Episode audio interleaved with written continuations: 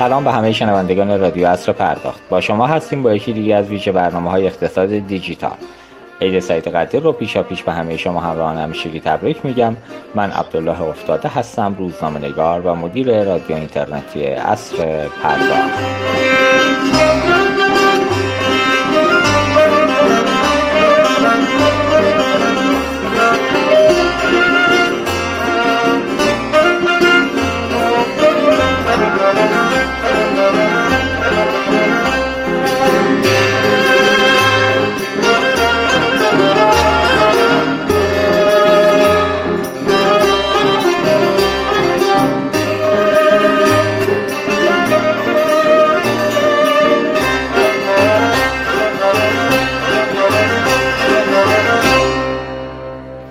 ادبیات اقتصادی اعتبارسنجی روشی است مبتنی بر علوم آماری که در آن با استفاده از مدل‌های آماری تاریخچه و حسابهای اعتباری افراد ریسک اعطای تسهیلات به افراد اندازه‌گیری می شود زمانی که بانک ها قصد دارند به مشتریان تسهیلاتی پرداخت کنند و از اعتباری دارایی ها و خوش حسابی یا بد حسابی مشتری مورد نظر را میسنجند و پس از به دست آوردن اطلاعات لازم از جمله میزان سرمایه شرکت ها، نسبت های مالی میانگین موجودی سپرده مشتریان و میزان بدهی و تعهدات نزد بانک مورد نظر و سایر بانک ها اقدام به تصمیم گیری در این خصوص می کنند. تقویت نظام اعتبار سنجی می تواند موجب کاهش مطالبات غیرجاری بانک ها شود بنابراین مرور تجربه کشورهای پیشرفته دنیا در حوزه اعتبارسنجی به سیاستگزاران و متخصصان صنعت بانکداری کشور جهت تقویت نظام بانکی از منظر اعتبارسنجی کمک می کند. کشور آمریکا با داشتن سابقه بالغ بر 50 سال پیشتاز در عرصه اعتبارسنجی مشتریان در حوزه بانک و بیمه به شمار می رود. مؤسسات اعتبارسنجی این کشور کردیت بیور دارای کاملترین داده های اعتباری دنیا هستند قانون گزارش اعتباری منصفانه آمریکا FCRA استانداردهایی را برای جمعآوری کنترل و انتقال داده های اعتباری افراد بر اساس دقت انصاف و رعایت اطلاعات محرمانه شهروندان معین کرده است. این روزها که صحبت از اهمیت تحول دیجیتال به خصوص در نظام بانکی از هر تریبونی شنیده می شود اما در لایه های پایین تر شاهدیم که هنوز بانک های ما نتوانستند در ارائه تحصیلات بر اساس اعتبار مشتریانشان اقدامی جدی انجام دهند. از همه رو به دلیل نقش و اهمیت گزارشگری اعتباری چالش تأمین مالی فراگیر در بانکداری دیجیتال با آقایان مجید شکوهی مشاور آیتی صندوق ذخیره فرهنگیان و مدیرعامل سابق شرکت اعتبارسنجی حافظ سامان ایرانیان و سید محمد حسین محمودی رئیس اداره بانکداری شخصی و بهبود تجربه مشتریان بانک ملت در این میزه گفتگو خواهیم کرد. قبل از آغاز از مدیران شرکت به پرداخت ملت بابت حمایتشون از این برنامه تشکر ویژه می‌کنم. همچنین کسب رتبه 15 شرکت پرداخت دنیا رو به مدیران این شرکت تبریک میگم. امیدوارم به پرداخت ملت بتونه در دوره مدیریتی جدید خودش با ارائه خدمات و توسعه ابزارهای پرداخت الکترونیک مبتنی بر الگوهای نوین و روزآمد دنیا با بازنگری مستمر در نگرش و عملکردهای تیم اجرایی مسیر موفقیت خودش رو سریعتر از گذشته دنبال کند. ضمن عرض سلام خدمت میهمانان محترم برنامه و تشکر بابت اینکه وقتشون رو در اختیار ما قرار دادند از آقایان شکوهی و محمودی خواهش می‌کنم که عرض سلامی با شنوندگان حاضر در برنامه داشته باشن تا وارد گفتگو بشیم. جناب شکوهی در خدمت شما هستیم. بفرمایید. بسم الله الرحمن الرحیم. بنده هم سلام عرض می‌کنم خدمت حضرت و شنوندگان ارجمند و اساتید گرامی. و همچنین تبریک عرض می‌کنم. دو سعید و مبارک قدیر خون رو آرزو می‌کنم که انشالله هممون در پناه حضرت امیر و دنبال رو در واقع فرمایشات ایشون باشیم. همچنین آرزو می‌کنم برای همه مریضان کرونایی که انشالله هرچه زودتر شفا پیدا بکنن در خدمت شما هستم. خواهش می‌کنم مرسی از اینکه ما رو همراهی می‌کنید. دایی محمودی حضرت عالی هم بفرمایید احوال پرسی بکنید. برنامه رو شروع کنید خواهش می‌کنم.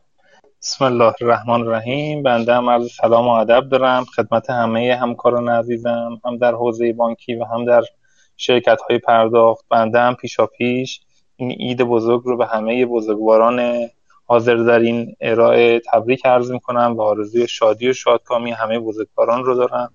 و برای همه بیماران کشور هم آرزوی سلامتی در این ایام مبارک انشالله دارم.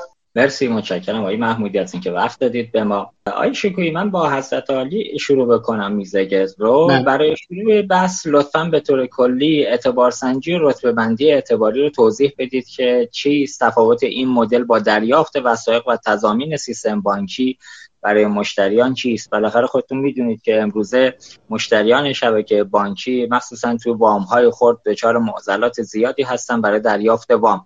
بفرمایید در خدمتتون هستیم. از کنم که ببینید ما از اینجا شروع کنیم که به هر حال بانک ها فلسفه وجودیشون ارائه خدمات تسهیلاتی و اعتباری به مشتریانشون هست و در این راستا باید درآمد کسب کنن برای اینکه درآمدشون تضمین بشه باید ریسک های لازم رو پوشش بدن بتونن ارزیابی بکنن و جلوی ناملایمات محتمل رو بگیرن. مقررات بازل دو استحضار دارید که در واقع ریسک ها رو به چهار دسته اصلی تقسیم می‌کنه که ریسک های داخل سازمانی هستند ریسک بازار هست ریسک نقدینگی هست و ریسک اعتباری. بحث اعتبار سنجی در واقع طراحی شده برای پوشش ریسک اعتباری مشتریان بانکی. در نتیجه ما تو یک تعریف خیلی کلی و ابتدایی باید بگیم که اعتبار سنجی در واقع ابزاری است برای کاهش ریسک بانک ها کاهش ریسک اعتباری بانک ها حالا باید یه مقداری به پیشینه و سابقه این موضوع هم برگردیم. از روزی که بانک ها تشکیل شدن و به عنوان یک نهاد پولی در جامعه مشغول به فعالیت شدن بحث اعتبار سنجی و در واقع ارزیابی ریسک مشتریان طبیعتا به تناسب کار مطرح بوده و هست. اونتا نکته ای که شما بهش اشاره فرمودین این هستش که حالا چه اتفاقات جدیدی افتاده در حوزه اعتبار سنجی؟ ما باید عرض بکنیم که اون چیزی که سیستم بانکداری سنتی ما تا الان یا تا چندی پیش اینجوری بگیم تا چندی پیش دنبال می‌کرده روش سنتی بر مبنای تأمین تضمین یا زامن یا وسیقه در قبال اعطای تحصیلات و اعتبارات بوده. خب این روش اشکالاتی هم داشته و دارد همچنان چون همچنان به عنوان روش اصلی در سیستم بانکی ما مورد استفاده قرار می‌گیره. این اشکالات رو بهش اشاره خواهم کرد. در روش جدید که با پیشرفت علم و تکنولوژی و بحث تکنولوژی اطلاعات و نرم افزارها و اینها ایجاد شده این است که ما بتوانیم بانک های اطلاعاتی ایجاد بکنیم که این بانک های اطلاعاتی بتوانند داده های همونجوری که شما هم در صحبت و مقدمه اولیه اشاره کردین داده های مشتریان در اون جمعوری بشه و با در بر اساس علوم آماری و تحلیل داده ها بتوانیم ارزیابی از ریسک مشتری داشته باشیم و بر اساس اون تصمیم بگیریم که باش چجوری رفتار بکنیم. این کلیات کار هست که در واقع پیشرفت تکنولوژی در حوزه IT باعث شده که این دیتا ویرهاوس ها و این در واقع مراکز جمع‌آوری اطلاعات بتونن تشکیل بشن بزرگ بشن. امکان در واقع واکشی اطلاعات از database های مختلف براشون فراهم بشه و در مرحله بعدی با تحلیل داده ها بتونند scorecard ها یا الگوهای اعتبار سنجی رو در واقع تعبیه و نصب بکنن تو این سیستم ها. و بر اساس این scorecard ها بتونن مشتریان رو اعتبار سنجی بکنن. من برگردم به اشکالاتی که در روش سنتی در واقع اعتبار سنجی مشتریان وجود داشته و دارد. ببینید در بسیاری از تسهیلاتی که اعطا میشه تناسب بین وسیقه و تسهیلاتی که داده میشه وجود نداره. مخصوصا در تسهیلات و اعتبارات خود. مثلا فرض کنید که شما می‌خواید به کسی کارت اعتباری بدید به مبلغ دو میلیون تومن پنج میلیون تومن واقعا گرفتن وسیقه تو این حوزه در وسیقه ملکی یا نظایر اون بسیار مشکل هست. ضمن اینکه واقعا خیلی از مشتریا این رو اهانت به شخصیتشون می‌دونن که در واقع بیان در ازای 5 میلیون تومن ده میلیون تومن کارت اعتباری وسیقه ارائه بکنن. مشکل دیگه ای که هستش حالا فرض بکنیم این وسیقه هم گرفته شد این عدم تناسب بین وسیقه و اعتباری که داده شده خودش در زمانی که مشکل احتمالی پیش بیاد دوباره یه مشکل ایجاد خواهد کرد. پروسه وصول در واقع مطالبات از طریق تضمینات و وسایق و اینا بحث هزینه های ثبتی پیگیری های قضایی هزینه های وکالت هزینه های پیگیری های قضایی این خودش بازی مسئله مهمی هستش که اینجا مشکلزا هستش. خود پروسه انجام وصول هم باز علاوه بر هزینه هاش خود پروسه انجام هم مشکلاتی رو در بر داره. نتیجه این که در واقع دنیای بانکداری از همونجوری که شما اشاره کردین 40 50 سال پیش و به طور در واقع دقیقتر از حدود سی سال پیش به این فکر افتاده که از ابزارهای جدید استفاده بکنه و از روش جدید که مبتنی بر در واقع رفتار اعتباری مشتری هست برای اعتبار سنجی استفاده کنه بله. من اجازه می‌خوام که اینجا به یک بحث جدیدی تو حوزه اعتبار سنجی جدید اشاره بکنم. ببینید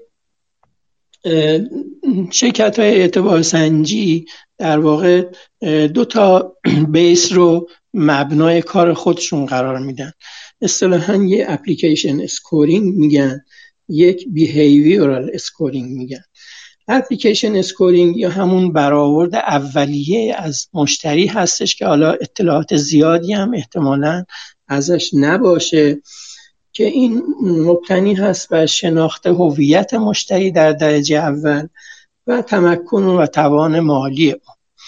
تو بحث behavioral scoring یا برآورد رفتاری اعتباری شخص اونجا ما در واقع به سوابق اعتباری و سوابق تسهیلاتی شخص هم اگه دسترسی داشته باشیم رجوع می‌کنیم و رفتار اعتباری شخص رو هم در واقع مد نظر قرار داده میشه که خب اهمیت این بخش بیشتره توی شرکت های بزرگی مثل Experian و امثال هم عموما نسبت سی به هفتاد میدن. یعنی سی درصد application scoring و هفتاد درصد behavioral scoring یه نکته دیگه هم من اشاره بکنم بحث گزارش اعتباری هستش. ببینید اعتبار سنجی مبتنی بر گزارش اعتباری هست. گزارش اعتباری همون جمعآوری دیتای مشتری هست. اعم از دیتای شخصی دیتای مالی و دیتای اعتباریش. که این عمل در واقع در credit bureau ها یا مراکز گزارش اعتباری صورت می‌گیره و اونها در واقع گزارش اعتباری رو جنریت می‌کنن می‌سازن در اختیار بانک ها قرار میدن. حالا خودشون یا بانک ها به صورت مستقل در واقع بر اساس اون دیتا و بر اساس اون گزارش اعتباری نسبت به اعتبار سنجی مشتریشون در واقع اقدام می‌کنن. یک مطلب دیگه ای هم که شما بهش اشاره کردید من عرض بکنم. تفاوت بین اعتبار سنجی و رتبه بندی هستش. عموما در عالم در واقع غیر تخصصی این دوتا به صورت مترادف استفاده میشن و این دو عبارت اعتبار سنجی و رتبه بندی هم معنا تلقی میشن. در حالی که در صنعت اعتبار سنجی ما بین معنای این دوتا تفاوت قائلیم. اعتبار سنجی عموما مبتنی بر در واقع ارزیابی ریسک اعتباری مشتریانی است که حالا یا مصرف کننده هستند مثل کسی که مثلا یه بار در عمرش یا دو بار در عمرش می‌خواد وام مسکن بگیره. اینا اصطلاحا بهشون میگن که کانسیومر هستن مصرف کننده هستن. در کنار این ما کسب و کارها و business ها رو داریم. بعضی هم از تسهیلات بانکی و اعتباری برای کسب و کارشون استفاده می‌کنن. باز اینها هم در بخش SME ها یعنی کسب و کارهای کوچک و متوسط از واژه اعتبار سنجی استفاده میشه اما برای corporate ها یا شرکت های بزرگ شرکت های بورسی شرکت هایی که در واقع شهرت جهانی دارند و اینها واژه اعتبار سنجی این که ما ببینیم ریسک اعتباری دارن یا نه خیلی معنا نداره. اینجا از بحث رتبه بندی استفاده میشه. یعنی اینا اعتبار دارن. اونتا توی بین در واقع کورپوریت های حالا در سطح کشور یا در سطح دنیا اینا رو میارن درجه بندی می‌کنن یا به اصطلاح رتبه بندی می‌کنن که حالا حتما شنیدید که مثلا رتبه A هست B هست C هست. هر کدوم از اینا minus داره plus داره double plus داره triple plus داره که در واقع بر اساس اون اعتبار سنجی میشن. مثلا ما شرکتی مثل فرض کن سایپا یا ایران خودرو که یه شرکت بزرگ هستش اینی که اعتبار سنجی نمی‌کنن. این رو در واقع رتبه بندی اعتباری می‌کنن چون اینا سطحشون از سطح اسمی بالاتر هستش. سعی کردم خیلی خلاصه به سوال شما جواب بدم. مرسی ممنونم. دوستان اگر کمک بکنن آیا لیلازی میگن صدا رو دریافت نمی‌کنن. آیا بقیه هم این مشکل رو دارن؟ ممنون میشم اگر که دارن بگن تو گروه. متشکرم. آقای محمودی ما توی فرهنگ ایرانی در گذشته قبل از اینکه حالا وارد مباحث مالی اعتباری و بانک ها و اعتبار سنجی بشیم عرض به خدمتتون که قدیم ها البته مردا بیشتر سیبیل داشتن تا الان. الان تعداد سیبیلیا خیلی کم شده. با یه تار سیبیل می‌رفتن خرید فروششون رو انجام می‌دادن اعتبار می‌گرفتن و کلی هم کار می‌کردن توی بازار. الان متاسفانه خب همچین اتفاقی در کشور نمیفته خواهش می‌کنم وضعیت اعتبار سنجی در ایران رو به طور کلی ارزیابی بکنید که ما تو چه فضایی هستیم و فاصله ما با استانداردهای اعتبار سنجی در دنیا به چه میزانی. توضیح در این زمینه بدید ممنون میشم. خواهش می‌کنم. من اول تشکر بکنم. توضیحات جناب آقای شکوی توضیحات بسیار خوبی بود. من یه مقدمه ای رو اول میگم از این باب که در ایران در حوزه اعتبار سنجی چه اتفاقهایی افتاده. همونجور که همه دوستان استهزار دارن اقتصاد ایران یک اقتصاد بانک محور است و طبیعتا بانک ها براشون اهمیت بسیار زیادی داره که اعتبار سنجی مشتریان رو بتونن ازش استفاده بکنن و ملاک تصمیم گیری قرار بدن. اولین بار هم بحث اعتبار سنجی و رتبه بندی در برنامه اصلاحات راهبردی نظام بانکی در اوایل دهه 80 مطرح شد که نتیجتا شرکت مشاور رتبه‌بندی ایران به عنوان شرکت مادر فعال در این حوزه تأسیس شد و از اوایل سال 88 هم عملا راه اندازی شد و شروع به کار کرد. بانک, بانک جهانی هم در گزارش سال 2011 خودش تأسیس این شرکت رو به عنوان یک اصلاح اقتصادی در ایران به رسمیت شناخت. در ایران کماکان ولی با وجود اقداماتی که انجام شده اقدامات قابل دفاعی که انجام شده کماکان تمرکز بر داده های بانکی و اعتباری و نکول از تعهد افراده و هنوز تمرکز بر شاخص های مثبت در کنار شاخص های منفی خیلی موفق نبوده. استفاده از اطلاعاتی مثل سطح درآمد، مالکیت املاک، مستقلات خودرو، موجودی حساب های افراد.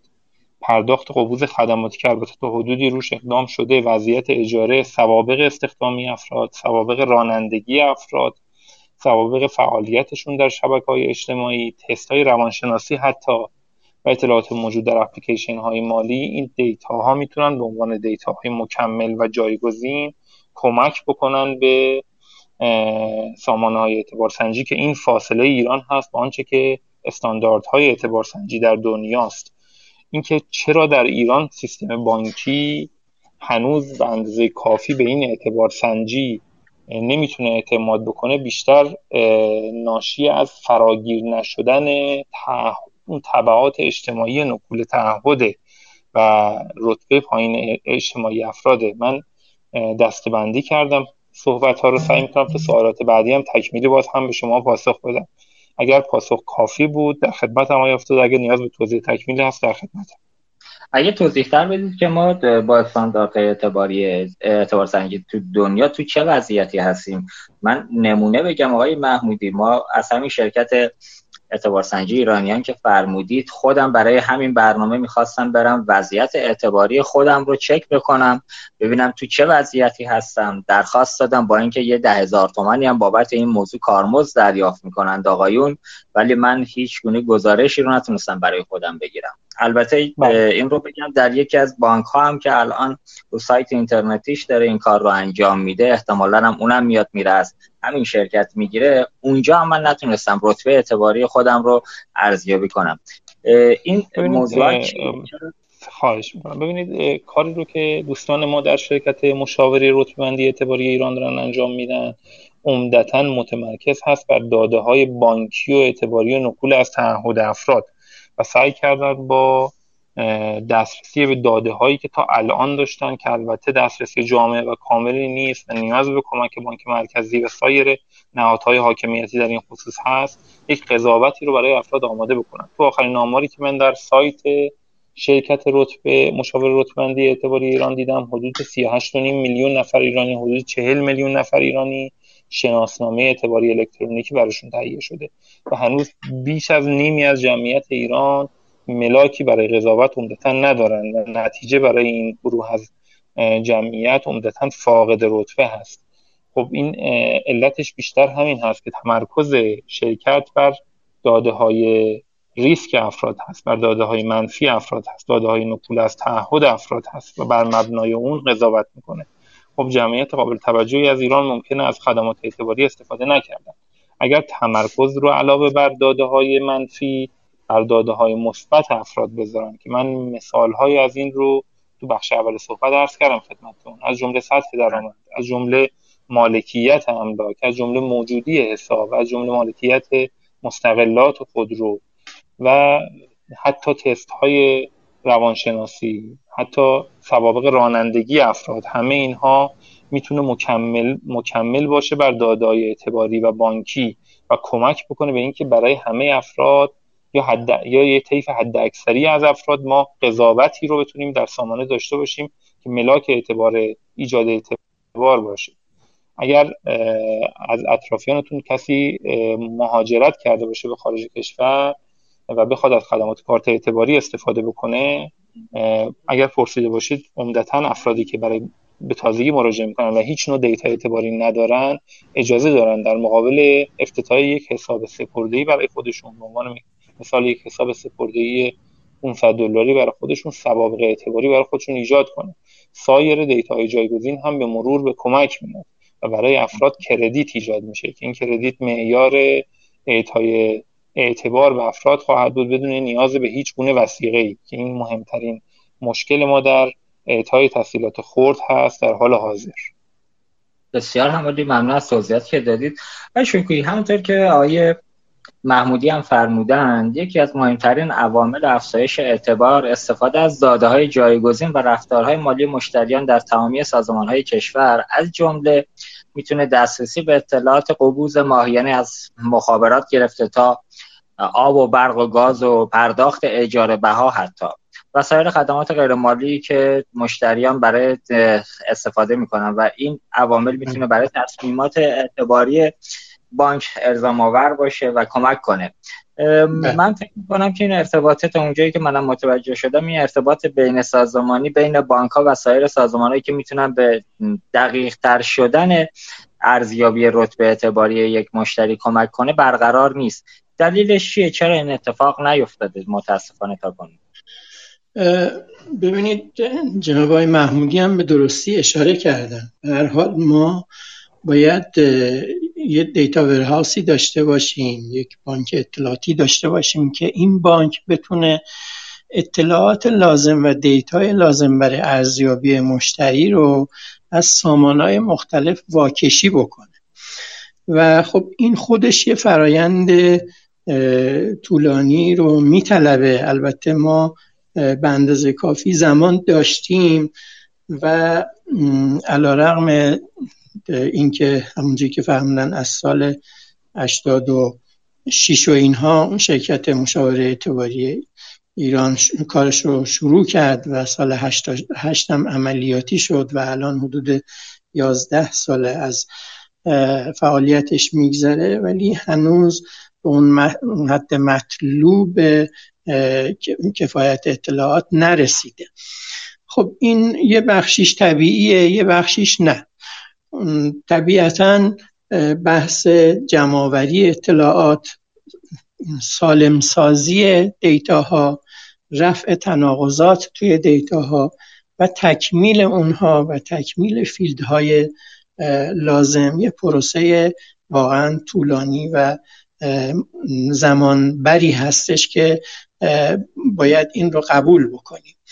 ما حالا علاوه بر این مواردی که جناب محمودی فرمودن و شما هم اشاره کردین من فکر می‌کنم مثلا حالا بحث پرداخت قبوز توی ایران به دلیل اینکه هزینه های در واقع یوتیلیتی و قبوز توی ایران خیلی کمتر از اروپا و امریکا هستش اهمیتش شاید از در واقع دیتاهای مالیاتی یا بیمه ای و یا حتی اطلاعات قضایی اشخاص که بسیار مهمه.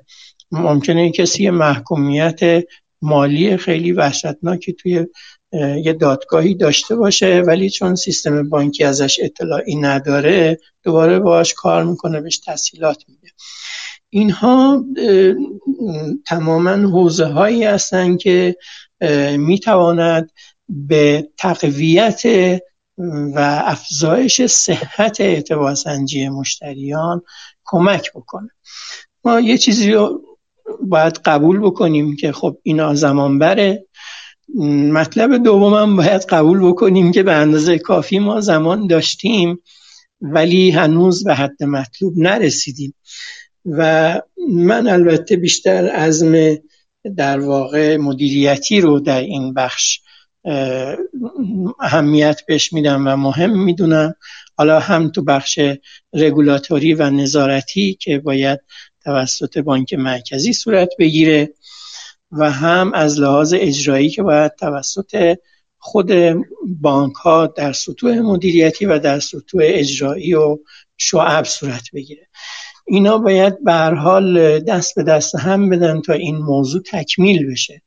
ما تجربه شخصی من حاکی از این هستش که هم در سطوح نظارتی یعنی هم بانک مرکزی به غیر از حالا اون زمانی که در واقع تصمیم به تاسیس همین شرکت مشاوره اعتباری گرفته شد بعد از اون هی اهمیت ها کمرنگ شد و اون پشتکاری که می‌تونست کار رو دقیقتر و سریعتر پیش ببره اون پشتکار تضعیف شد.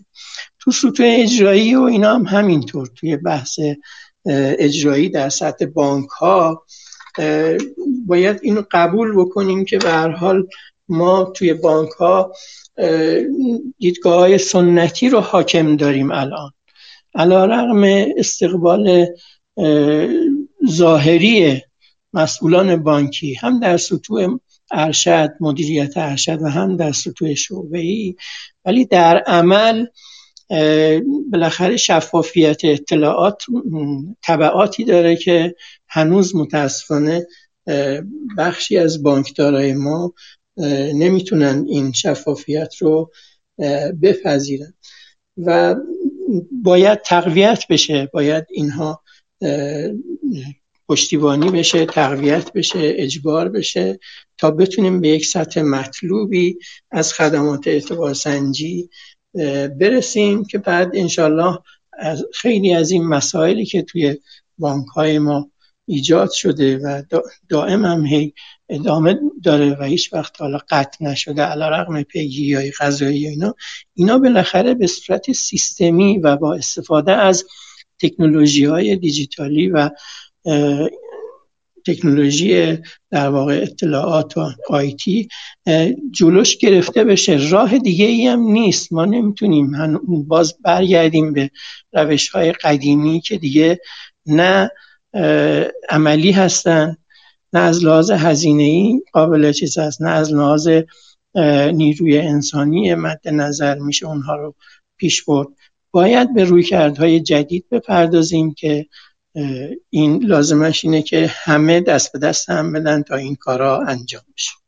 گروه میفرمایند لطفا بیشتر وارد جزئیات بشید تا کلیات حالا من یه بخشی رو وارد جزئیات بشم. تو سابقه کاری حضرت علی هست که در سال 92 یا 93 اگر اشتباه نکنم توی بانک ملی شما اقدام به ارائه تحصیلات اعتباری کردید. ولی بعد از اون به دلایل نامشخص مثل اینکه این پروسه متوقف شد که البته هفته گذشته بانک ملی در یک اقدامی دوباره این ارائه تحصیلات خود رو از طریق به حال به صورت غیر حضوری شروع کردن. یه توضیح می‌دید در آن زمان چه اتفاقاتی افتاد و چرا این طرح متوقف شد؟ خدمت شما شود که ما زمانی که آقای دکتر همتی مدیرعامل بانک ملی بودن سال اواسط سال 93 بود. از من دعوت شد که کارت اعتباری رو راه اندازی کنم در بانک ملی که خب تلاش شد و اینها تقریبا اواخر سال 94 کار راه اندازی شد. ما اونجا یه ابتکار عملی هم حالا به خرج دادیم و اون این بود که درخواست کارت اعتباری از طریق سایت در واقع شرکت صورت می گرفت شرکتی به نام توسعه پیشگامان پویا در واقع متولی حوزه کارت اعتباری بانک ملی هستش که الان هم مشغوله. اون موقع ما در سایت شرکت پروسه درخواست کارت اعتباری رو به همراه اعتبار سنجی و تعیین سقف اعتبار کارت اعتباری اونجا به صورت آنلاین راه اندازی کردیم. که خب همین بحثی که از کردم ابتدا مقاومت سطوح پایین که حالا بالاخره سطوح شعبه ای شروع شد ولی نهایتا بعد از اینکه آقای دکتر همتی رفتن و تیم جدید در واقع اونجا نشستن که هنوزم تشریف دارن بعد از یه مدت کوتاهی دستور دادن که در واقع این پروسه قطع بشه. ما اون موقع چیزی که داشتیم در واقع بررسی که کردیم بعد از حدود 4 5 ماه اجرای این سیستم اعتبار سنجی آنلاین از طریق سایتمون یه بررسی کردیم که ببینیم که یه صحت سنجی بکنیم. ببینیم مثلا اعتبار سنجی که تو شعبه ها از مشتریان کارت اعتباری انجام میشه. با اونی که ما به صورت سیستمی انجام میدیم تفاوت داره نداره کدومش بهتره اینا. من اگه درست خاطرم باشه بعد از در واقع تحلیلی که روی اطلاعات و مشتریان اینا داشتیم و رفتار باز پرداختشون و رفتار آتی اونها 140 درصد سیستمی که راه اندازی شده بود صحت داشت نسبت به اعتبار زنجی شعبه‌ای و صدور کارت اعتباری از طریق شعب. خب این بحثی که از کردم باید یک عزم جدی در بخش اجرایی باشه اونجا نبود. اونجا هیئت مدیره جدید بانک ملی جدید اون زمان. بانک ملی مایل نبودن در واقع این کار ادامه پیدا بکنه. حالا بعد از این مدتی خود کار رو کلا متوقف کردن که حالا امیدوارم دوباره شروع شده باشه. قضیه این بوده. من دوباره اشاره بکنم. این عزم جدی می‌خواد برای چون به هر حال بحث شفاف سازی اطلاعات از این طریق صورت می‌گیره. شفاف سازی رفتار با مشتریان پرهیز از در واقع رفتارهای سلیقه‌ای با مشتریان اجرای سیاست ها پیگیری سیاست ها کنترل میزان اجرا و درصد اجرای سیاست ها در واقع بخش بندی ها market segmentation geographical segmentation همه اینها توی این سیستم ها قابل اجراست. طبیعی است که اگر ما به این روش ها تمسک بکنیم و به اینها از این اعتماد کنیم استفاده بکنیم کارمون بهتر میشه مشکلاتمون کمتر میشه. ولی اگه این تفکر حاکم نشه که باید به هر حال این ابزارها استفاده بشه همچنان ما این مسائل رو داریم. حتی من هم شنیدم توی اخبار هفته گذشته که تسهیلات دیجیتالی در واقع تو بانک ملی شروع شد. من یه پیغامم به مدیر عامل محترم بانک ملی فرستادم و تبریک ارز کردم. بازم بهشون تبریک میگم. ولی یادآوری می‌کنم که چهار سال و نیم پیش همین کار توی بانک ملی انجام شده بود و همین آقایون بهش بیتوجهی کردن. بسیار همالی ممنون از توضیحاتی که دادید آقای محمودی برگردیم به شما. بفرمایید آقای محمود چرا بانک های ایرانی برخلاف مؤسسات اعتباری در دنیا به سمت وام های بدون زمانت نمیرن؟ آیا دلیلش ریسک بالاتر این وام هاست ببینید در ایران برای اعطای تحصیلات بیشتر در حال حاضر تمرکز بر قدرت بالفعل اشخاص هست تا اعطای تحصیلات بر مبنای توانمندی بالقوه افراد در تعهدات آتی. دو تا اصل مهم در حقیقت از پیش نیازهای یک اعتبارسنجی خوبن. یکی دسترسی به داده های کافی و دوم دانش خوب در داده کافی و تحلیل داده. من خودم شخصا فکر می‌کنم بخش دوم کارهای بسیار خوبی در ایران انجام شده ولی بخش اول دسترسی به داده های کافی هنوز آنچه که حق مطلب هست ادا نشده. تا امکان پیشبینی رفتار مشتری به صورت جامعه تر وجود داشته باشه. بانک ها در ایران به خاطر اینکه هنوز طبعات اجتماعی فراگیری برای نکول تعهد افراد ایجاد نشده این جسارت رو نداشتن که این رتبه اعتباری موجود افراد رو آنچه که هست ملاک اعطای اعتبار قرار بدن بدون نیاز به هیچ نوع زمانتی البته کار دوستان عزیزمون در شرکت مشاور رتبند ایران در حال آنچه که تا الان انجام شده کار قابل دفاعی است. بر مبنای همین کار قابل دفاع هم استهزار دارید بانک ملت شروع کرده برای مشتریان با طیف با رتبه ریسک A در حقیقت طیف امتیازی 640 تا 900 تسهیلات تا 300 میلیون ریال بدون زامن رو داره اعطا می‌کنه که در این بازه زمانی تقریبا حدود سه ماهی که از ابتدای راه اندازی گذشته بالغ بر 120 میلیارد ریال تحصیلات هم پرداخت شده به مشتریان. من هزارمین درخواست رو هم دیروز در آمارها ثبت کردم. و این مسیر داره طی میشه. منتها در حال حاضر محدود هست مشتری رتبه A خود رتبه هم که صرفا برای نیمی از جامعه در حقیقت دیتای اون شناسنامه اعتباری الکترونیکی موجوده. پس تا الان می‌تونم بیشتر اینطور پاسخ شما رو بدم. علت اینکه بانک های ایرانی هنوز برخلاف مؤسسات اعتباری در دنیا به سمت وام های بدون ضمانت نرفتن یکی این بوده که هنوز اطمینان کافی از جامع بودن دیتا در شرکت مشاور رتبندی وجود نداره یا اینکه این جامعه هنوز جامعه ای با سطح پوشش کامل و جامعه نیست. این حجم آدم بدون رتبه نمی‌تونه ملاک بانک ها رو برای اعتبار محدود بکنه به این. مشکلاتی هم از جانب رگولاتور وجود داره که من تو یکی دیگه از سالها نوشتم مفصل بهش بپردازم. مشکلاتی که در حوزه صدور کد مکنا وجود داره برای افراد و اینکه ما اگر قرار باشه مطابق آیین نامه جلوگیری از باشه مطالبات بانک ها محدود بکنیم اعطای هر نوع تسهیلات خوردی رو به صدور کارت اعتباری چه تبعاتی در شبکه بانکی و چه تبعاتی در جامعه داره که اجازه بدید من این رو در سوال خودش به دقت و توضیح کافی بیان کنم برای همه دوستان. در خدمت افتاده. آقای محمودی واقعیتش من خودم جز افرادی هستم که فکر می‌کنم یه 20 سالی هست تو شبکه بانکی دارم کار می‌کنم. عمد فعالیتم هم توی بانک ملت هست.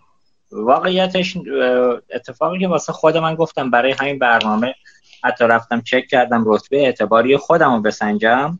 می‌دونید که تو پنل بانکداری اینترنتی بانک ملت یه بخشی رو به نام فرابانک اگر اشتباه نکنم گذاشتید که اونجا ابتدا به ساکه من باید برم رتبه اعتباری خودم رو بسنجم بله, بله. متاسفانه حتی خود بانک با این که میگم عمد فعالیت من تو بانک ملت بوده بعد من حتی وام گرفتم از سایر بانک ها که این اطلاعاتش نمی‌دونم چرا منم جز اون 38 میلیونی که اطلاعاتشون توی سامانه اعتبار سنجی عرض به خدمتتون این مؤسسه مشاوره اعتباری ایرانیان اونجا چرا اطلاعات من نیست؟ گردش حساب مالی منم بد نبوده تو این سالها. ولی حتی خود بانک ملت هم من رو به عنوان یک مشتری قدیمی که عمده گردش هم, هم اونجا هست خودتون هم بدون اینکه اون مؤسسه هم باشه نتونستید اعتبار منو ارزیابی کنید. و من تو همون مرحله ابتدایی توی سایت گیر کردم و نتونستم رتبه اعتباریمو بسنجم که آیا شامل من میشه این وام یا خیر. چرا این اتفاق افتاده آقای محمودی؟ ببینید من همون سال اول توضیح کامل خدمتتون دادم. این انتقاد شما کاملا بجاست. تمرکز شرکت های مشاور شرکت مشاور رتبندی ایران بیشتر بر داده های نقول از تعهد افراد بوده تا داده های مثبت افراد. و این دقیقا جای خالی رتبه سنجی در ایران هست که باید این دیتا تکمیل بشه. آیا دیتای میزان مالیات پرداختی افراد ارسال میشه به شرکت رتبه سنجی های میزان موجودی افراد؟ به عنوان یکی از شاخص های درگیر کمک می‌کنه در شبکه بانکی. نه همه اینها پاسخش منفی است. چون این اقدامات هنوز انجام نشده. خود بانک ملت البته شروع کرده. یک نظام رتبه سنجی کاملی رو در مجموعه خودش شروع کرده و روی این موضوع داره کار می‌کنه که انشالله برای افراد فاقد رتبه ما یک ملاک قضاوت سیستمی داشته باشیم. حوزه‌های مختلفی رو هم شروع کردیم جمع آوری بکنیم. از جمله در جریان هست که پروژه‌ای برای در حقیقت ارائه خدمات بانکداری بر بستر شبکه اجتماعی در بانک ملت تهیه شده که به نوعی سوابق فعالیت افراد در شبکه اجتماعی رو داشته باشه. بحث میزان موجودی حساب های افراد میزان مالکی، مالکیت افراد که حالا همه اینها بعد در یک نهاد منحصر به فرد ملی تجمیع بشه و در اختیار شبکه بانکی قرار بگیره یک طرف یک طرف هم دیتاهای تکمیلی سیستم بانکی در داخل همه اینها مکمل می‌تواند باشد که انشالله برای افراد یک رتبه اعتباری قابل اتکا ایجاد بشه. یک رتبه اعتباری یک رتبه اجتماعی و همه اینها ملاک تصمیم گیری برای شبکه بانکی باشه. درسته. بالاخره آقای محمودی بنده که تو زندگیم نرفتم دست چک بگیرم و وامی هم که گرفتم خوش حساب بودم پرداخت کردم. اینکه حالا امتیاز منفی نگرفتم. آخرین. گناهی نکردم. من بله. جز مشتریانی می‌تونم باشم که بانک خودش باید بیاد دنبالم به هم وام بده. البته که یه درخواست وامی هم دادیم ولی خب به خاطر حالا موضوعات همین وسایق و زمانت و تضامینی که وجود داره تا به الان هم موفق نشین. جالبه حالا این نکته رو اشاره کنم بدون اشاره به اسم بانک. همه کارها رو کردیم. بنده به عنوان کسی که توی این شبکه بانکی حالا بعض این هم ارتباطم با مدیران ارشد داریم تقریبا یه 7 ماهی هست از یه بانک عزیزی می‌خوام وام بگیرم. الان تو مرحله آخر که بعد 6 7 ماه البته دوندگی هم نکردم. بندگان خدا دوستان دیگه زحمت کشیدن. وام رو می‌خوام بگیرم. دوستان توی شعبه میگن آقای افتاده تشریف ببرید. یه دونه فاکتور خرید کالا بیارید تا ما این وام 100 میلیون تومانی با درصد سود 18 درصد رو به شما بدیم.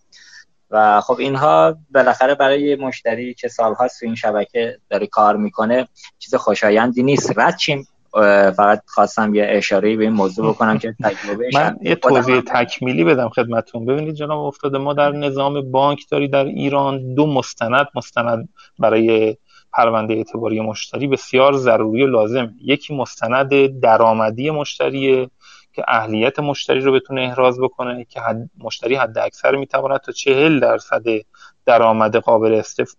قابل استنادش رو به عنوان تعهد باز پرداخت به بانک ارائه کنه و بپذیره. و دوم مستند هزینه است. هر نوع اعطای تحصیلاتی در شبکه بانکی ایران مستلزم پوشش در یک از عقود اسلامی است. ما تا قبل از ارائه عقد مرابحه عمده تمرکز بانک ها و ارائه تحصیلات بانک ها بر اعطای تحصیلات در قالب عقود مبادله ای بود. عقد مبادله ای هم در لحظه در حقیقت جاری شدن عقد اون لحظه در حقیقت واریز به حساب فروشنده یا صدور دسته چک و واریز و واریز وجه چک بانکی به حساب فروشنده بوده. بعد از تعریف عقد مرابحه که بسیار کارگوشا بود در سیستم اعتباری شبکه بانکی صدور کارت و خرید از فروشنده نامشخص قفل سیستم بانکی رو برای ارائه کارت اعتباری باز کرد. و با استفاده از عقد مرابحه میشه در قبال صدور کارت از, خرید از فروشنده نامشخص خرید کرد و این مسئله فاکتور رو به طور کل حل کرد. اون مسیری که برای پرونده شما طی شده. درصد سودشون قبل بالا. سای محمودی که مرابحه اصلا الان به صرفه نیست. عددهای 30 درصدی و 25 درصدی بانک مطالبه می‌کنن تو این فضا. البته عقد ارتباطی به نرخ نداره ولی بالا بودن نرخ در شبکه بانکی هم علتش بالا بودن قیمت تمام شده پول در شبکه بانکیه همه اقتصاد کاملا به هم متصله و اصلاح کلان اقتصاد. طبیعتا یه راهبرد کلان می‌خواد که همه مسیر رو بشه با هم اصلاح کرد انشاءالله. انشالله امیدوارم که به نقطه برسه شبکه بانکی درآمدش اونقدر خوب بشه که مثل دانمارک حالا دقیقا نمی‌دونم عنوان وامش چی بود. هفته بعد گزارش شما چاپ می‌کنیم تو هفته نامه اصر ارتباط. اونجا وام یکونیم درصد دارن به شهروندان دانمارکی میدن. انشالله که ما هم برسه به یه که و نرخ تورم چقدر هست های افتاده اونجا؟ میگم دقیقش نمی‌دونم فقط تیترشو خوندم. باید اونجا خبر کامل بخونم. ولی خب بله قطعا یه اتفاقاتی اونجا میفته که تو کشور ما وجود نداره. حق با شماست. بله. حالا کلان اقتصاد دقیقا. دقیقا. آیا شکوهی برگردیم به حضرت عالی. بفرمایید نقش تکنولوژی رو در اعتبار سنجی مشتریان اون هم تو این دوره که الان صحبت از بانکداری دیجیتال می‌کنیم چیست؟ تکنولوژی کجای بانکداری دیجیتال در اعتبار سنجی مشتریان نشسته؟ ببینید به صورت کلی هم جناب عمدی اشاره کردن هم من اشاره کردم. به حال بحث اعتبار سنجی مبتنی بر گزارش اعتباریه. گزارش اعتباری مبتنی بر جمع آوری اطلاعات. حالا همونجوری هم که گفتن ما فعلا اطلاعات اعتباری و به صورت منفیش رو در واقع داریم جمع آوری می‌کنیم. در حالی که توی سیستم های پیشرفته تر اطلاعات مثبت هم باید مد نظر قرار بگیره و point مثبت رو به مشتری بده. پس وقتی صحبت از data gathering و جمعآوری اطلاعات میشه دیگه بدون تکنولوژی دیجیتال اصلا کار امکان پذیر نیستش. این base کار اصلا مبتنی بر این هست. و ما نیازمند این هستیم که حتما در واقع یک data warehouse یا بانک اطلاعاتی جامعی رو داشته باشیم. حالا یه دونه یا دو تا بستگی به سیاست های کشورها متفاوت هستش. یا بیشتر از یکی دو تا. حالا بعضی از کشورها این معتقدن یه جا باید باشه بعضی ها اجازه دادن که چند جا باشه. ولی اون چیزی که مهم هست باید بالاخره بتوان این دیتا رو در یک سامانه ای جمع آوری کرد.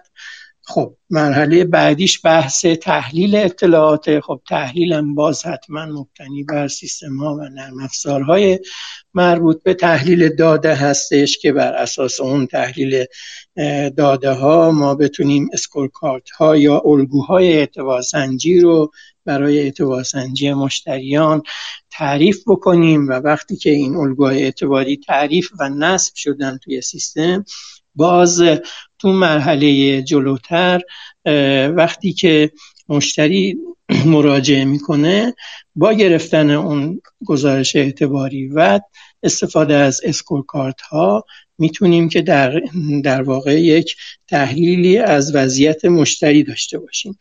توی مرحله بالاتر و یه قدم جلوتر به حال بحث این هستش که ما بتونیم به مشتریان به صورت سیستمی پاسخ بدیم. حالا این سیستمی می‌تونه آفلاین باشه یا آنلاین باشه. در هر صورت برای اینکه بتونیم این پاسخ سیستمی داشته باشیم باید در از نرم افزارهای مدیریت فرایند و مدیریت تصمیم گیری استفاده بکنیم که باز اینها همش به حوزه دیجیتال مربوط میشه. و همه اینها مبتنی بر دیجیتال و تکنولوژی در واقع دیجیتالی و در واقع نرم افزارها و سامانه ها و اینها هستش.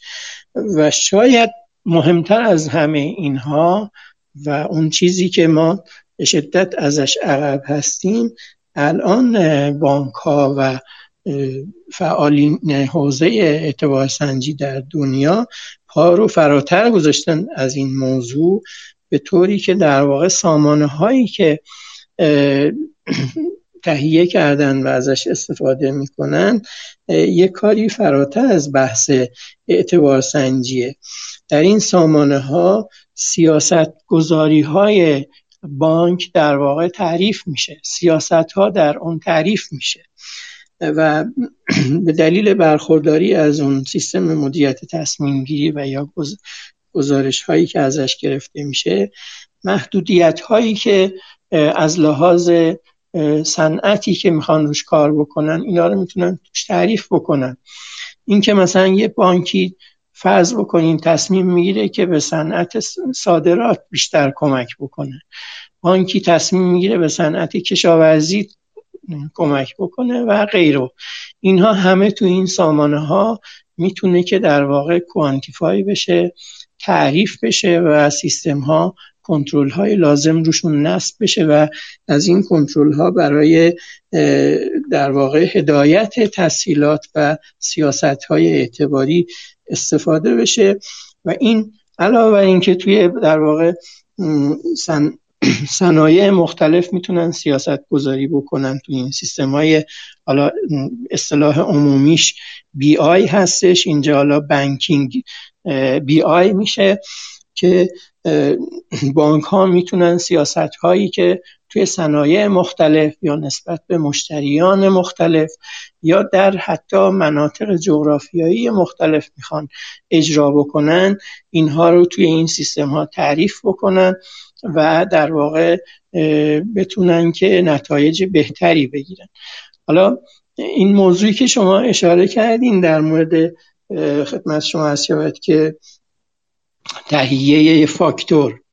بله. خب این واقعا یه موزل قدیمی دیگه تو سیستم بانکی ما. فرمایشات آقای محمودی کاملا صحیح هست. ولی ما اگه از دید مشتری نگاه کنیم و یا حتی خود از دیدگاه بانکی نگاه بکنیم الان ما یه مشکل اساسی تو سیستم بانکی و بحث اعتبار سنجی داریم و اون این هستش که ما آوردیم چارچوب اعطای تسهیلات رو توی چارچوب خاصی قرار دادیم که هم خودمون و هم مشتریمون می‌دونیم که این چارچوب اصلا با اون عملی که در اجرا و در عمل اقدامی که در عمل صورت می‌گیره کاملا متفاوته. این اصلا خیلی امر شایعی است همه هم اطلاع دارن که شما می‌خواین به این وام میگین حتما باید یه فاکتور بیارین. خودتون هم می‌دونین که این فاکتور سوریه بانک هم می‌دونه این فاکتور سوریه و متاسفانه اون کاسبی هم که این فاکتور رو میده اونم می‌دونه سوریه بابت اون یه پولی هم احتمالا از درخواست کننده فاکتور می‌گیره. خب اینا اصلا یعنی عدم شفافیت یعنی عمد بر عدم شفافیت. حالا جسارت نشه به آقای محمودی چون تضییقات قانونی من می‌دونم هست محدودیت های قانونی هست ولی اینا قابل رفع و می‌تواند که در واقع اینها مرتفع بشه. و تا زمانی که ما این مسیر رو بریم مثلا اعتبار سنجی مفهوم واقعیشو شاید نتونه پیدا بکنه. اعتبار سنجی یکی از نتایجش اینه که شما بتونی در واقع تریس کنی مشتریات و اینکه بدونی اعتبارات که داریم میفروشی تحصیلات که میفروشی در کدوم حوزه مصرف میشن. این حوزه ها رو تحلیل بکنین درآمدتون رو تحلیل کنین و مسائل متنوعی که در این حوزه هستش اینها همه به واسطه تحلیل از طرفی اطلاعات مشتریان از اون طرف با تحلیل بازخوردهایی که از رفتار مشتریان در واقع به دست میاد ما از این مسیرها می‌تونیم به نتایج فوق ای برسیم. منتها خب ما هنوز تو قدم های اولیه گیریم. همونجا که شما گفتین ما گزارش اعتباری رو از سال 88 شروع کردیم. ولی هنوز خیلی گرفتاری داریم. هنوز مثلا تو سطح مثلا شرکت ها تفکیک بین شخص حقوقی و در واقع گزارش شخص حقیقی به صورت درست انجام نمیشه. شما فرض کنید صاحب امضای یه شرکتی هستین. حالا عموما هم شرکت های خصولتی یا شرکت های دولتی مثلا به صورت انتصابی هستش. واقعا شخص دارایی شخصیش هیچ ارتباطی به دارایی شرکتیش نداره. ولی هر مشکلی برای شرکت پیش بیاد تسری پیدا می‌کنه به این شخص. خب اینا بله. باید حل بشه.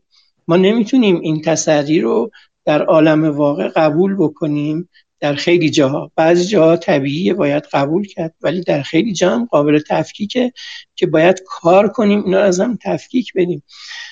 یه شرکتی فرض کنین شخص مدیرشه یه چکش اتفاقی یا اصلا به عمد برگشت می‌خوره. بعد خود بله. شخص کلا ممنوع المعامله ممنوع چک ممنوع چی ممنوع چی اینا میشه. اینا چیز یعنی چی؟ یعنی اینکه ما هنوز قواعدی که تو بحث اعتبار سنجی تعریف کردیم یا گزارش دهی اعتباری و اینها هنوز اینا نیاز به تکامل دارن به تکمیل و اینا هم گزارش ها نیاز به تکمیل داره. خیلی هاشون ناقصه. هم بحثی که آقای محمودی فرمودن که باید به در واقع دیتای مثبت توجه بشه. هم تصمیم گیری هایی که روی این گزارش ها انجام میشه باید خیلی روش کار بشه. درست. مرسی از توضیحی که دارید. حتی من یه اشاره بکنم پیش یکی از مدیران بانکی بودم. به نظر می‌رسه بخش اعتبارات بانک ها ترجیح میدن یه وام کلان چند میلیاردی به یه شرکت بدن و وسایقش کامل بگیرن چرا که اگر خدایی نکرده اون شرکت نتونه باز پرداخت بامش انجام بده وسایق رو در اختیار به اجرا می‌ذارند و حالا مالک شرکت یا حالا اون ملکی که به عنوان وسیقه گذاشتن میشن. ولی قرارش همون چند صد میلیارد رو در اختیار یه تعداد خرد زیادی از مردم بذارن. خب وصول کردن اینها کار راحتی نیست و دونه دونه اینا و هزینه های دادرسی و وکیل و ماجراهای دیگه خودش عاملی شده که بانک ها اصلا به سمت وام, های خرد نرند و بیشتر دنبال بله. وام های درشت باشن.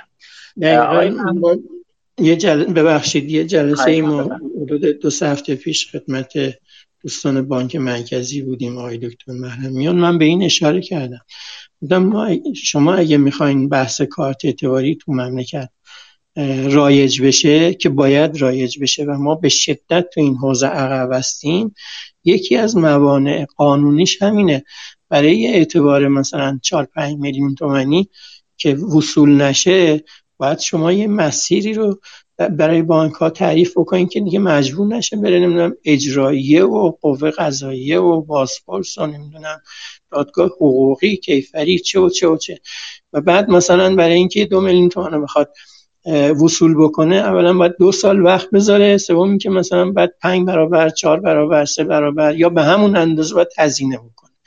اینها باید چیزاییه که باید در واقع رگولاتور ما بهش بیشتر توجه بکنه انشالله.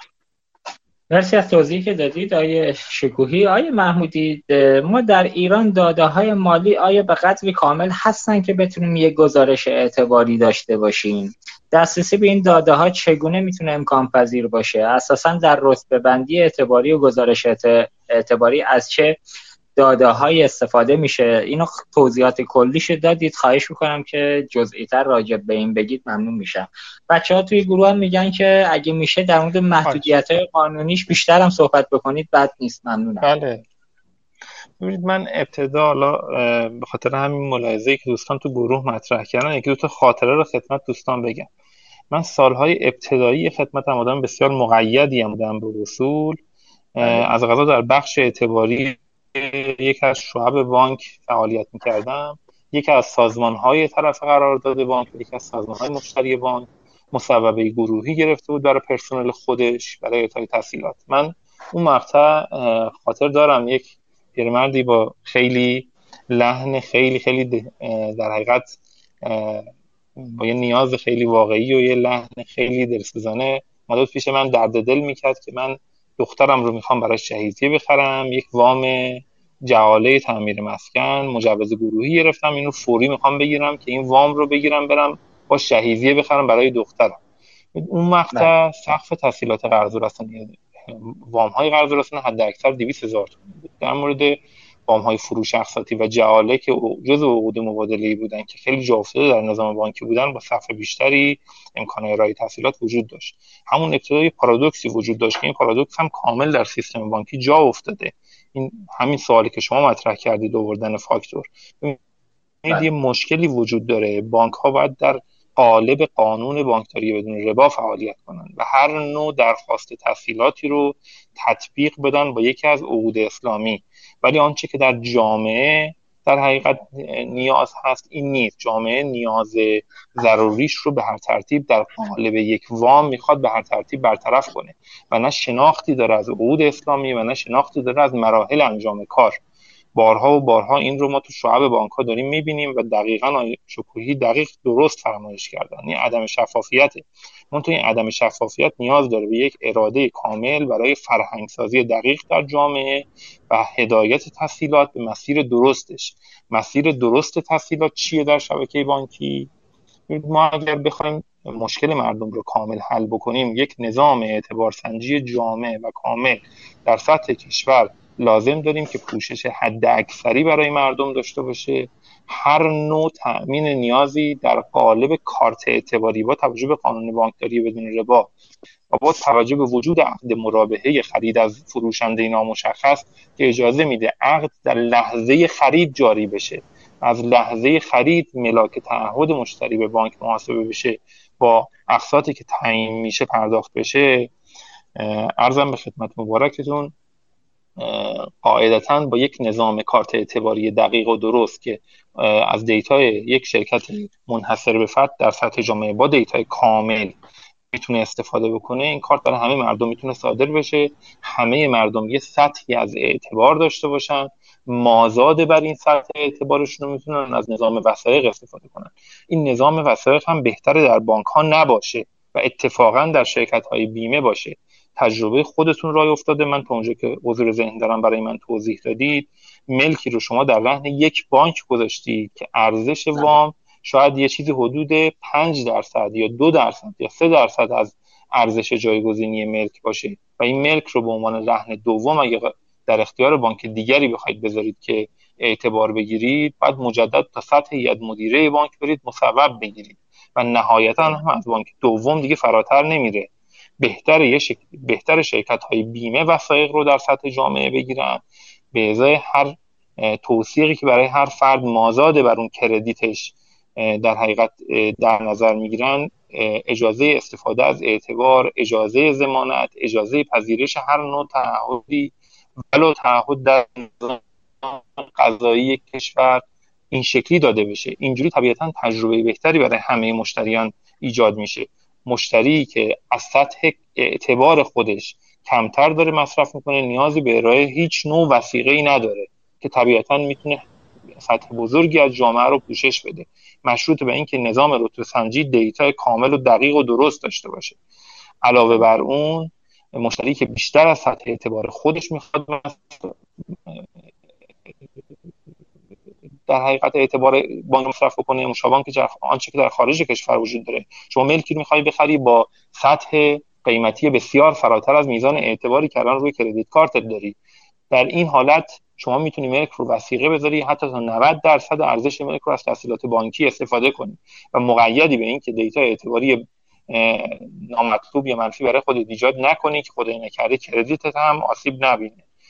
اگر شما در کشور خودمون هم با توجه به سطح تحصیلات مسکن سقف تحصیلات مسکنی که وجود داره سقف تحصیلات خوردی که وجود داره اجازه داشته باشی شما در حقیقت توثیق ملکت رو یک بار نزد یک شرکت بیمه انجام بدی و اون شرکت بیمه ای برای شما تضمین ایجاد کنه که تعهد رو هر جایی لازم داشته لازم داشته, داشته باشی استفاده کنی تجربه بسیار مطلوبی رو شبکه بانکی می‌تونه برای مشتری خرج ایجاد بکنه. برگردم به سوال آیا در ایران داده مالی به قدر کافی هست که بتونیم یه گزارش اعتباری جامعه داشته باشیم؟ با نگاه خوشبینانه می‌تونیم بگیم با توجه به کاری که انجام شده برای نیمی از جامعه تا حدودی میشه این کارو کرد. ولی با نگاه واقع بینانه هنوز خیر. چون صحبت های قبلی گفتم آقای شکوهی هم دو سه بار توضیح دقیق دادن. چون هنوز دیتا صرفا بر مبنای نکول از تعهد افراده صرفا دیتای منفی افراد دیتای مثبت افراد هنوز در این نظام یک پارچه رتبه بندی وارد نشده و به این خاطر سطح بزرگی از جامعه پوشش داده نشدن. اون سطحی از جامعه که پوشش داده شدن به خاطر جامع نبودن دیتا ها هنوز ملاک تصمیم گیری برای بانک ها نمی‌تونن تا سقف تسهیلات خرد اگر انشاءالله بشه بحث مالیات پرداختی بحث نمی‌دونم سایر شاخص های مثبت اضافه بشه طبیعتا خیلی بهتر می‌تونیم در شبکه بانکی تصمیم بگیریم. مورد بعدی هم که افتاده عزیز من تقدیم کنم من توضیح بدم خدمت دوستانتون. ببینید آنچه که جناب آقای شکویی عزیز فرمایش کردن اتفاقا شبکه بانکی با توجه به MPL بسیار پایین تحصیلات خرد اقبالش بیشتر به اعطای تحصیلات خورده ما تو چند تا مشکل وجود داره. اینکه ما من یه تجربه دیگر رو خدمت شما بگم. طرحی در بانک ملت الان وجود داره که مشتری می‌تونه بیاد با سپرده گذاری در بانک ملت از نرخ ترجیحی استفاده کنه. حتی با تحصیل حتی می‌تونه در قبال دوازده ماه در حقیقت سپرده گذاری در حساب جاری بدون دستچک خودش از وام 8 درصدی در بانک ملت استفاده کنه. ما دیتاهای قابل توجهی داریم از مشتریانی که در این شرایط تورمی تو جامعه سپرده گذاری کردن در حساب جاری و هیچ نوع سودی در قبال سپرده خودشون نگرفتن ولی موعد دریافت تحصیلاتی مراجعه می‌کنن از تحصیلات خودشون دقیق استفاده تحصیلات خودشون نمی‌تونن استفاده کنن. چرا؟ چون پیدا کردن زامن براشون دشواره. یک وام 100 میلیون که به بهشون معرفی میشه باید برن زامن پیدا کنن. زامن باید گواهی کسر اقساط از حقوق داشته باشه که عمده سازمان ها دیگه از پذیرش ارائه چنین گواهی پرهیز می‌کنن. یا باید ملکی رو در رهن بانک بذاره که ممکنه این ملک هم یعنی با توجه به شرایط تورمی در رهن بانک دیگری باشه روش تحصیلات مثلا گرفته باشن. مشتری عمدتا در ارائه وثایق وثایق به مشکل می‌خوره. اینها همه جای خالی همون رتبه سنجی رو مجدد نشون میده. که چقدر اگر بانک ها ملاکی برای قضاوت داشتن و می توانستن اعتماد بکنن و اطمینان بود که اگر مشتری به تعهدش عمل نکنه تبعات اجتماعی فراگیر داره. ببینید جای خالی این نکته است که در حقیقت اجازه نمیده سیستم بانکی بیاد اعتماد کنه صرفا به شاخص های داده افرادی افراد خوش حساب و افراد از لحاظ تمکن مالی مثل آیا افتاده که به راحتی اگر در یک نظام اعتباری ما گزارش اعتباری خیلی خوب داشته باشیم از مشتریانمون. طبیعتا نیازی به اینکه هیچ نوع وسیقه بگیریم نداریم و این شیش ماه تجربه نامطلوب برای مشتری عزیز ما ایجاد نخواهد شد. مرسی آقای محمودی از توضیحات که دادید. اگر اجازه بدید آقای محمودی های شکوهی و شنوندگان عزیز که ما رو دنبال می‌کنن یه آهنگی رو از آقای سالار عقیلی در حد چهار دقیقه گوش کنیم. شما هم یه تنفسی بکنید یه چایی و یه نوشیدنی میل بفرمایید. ما میریم و برمیگردیم مجدد. بله متشکرم.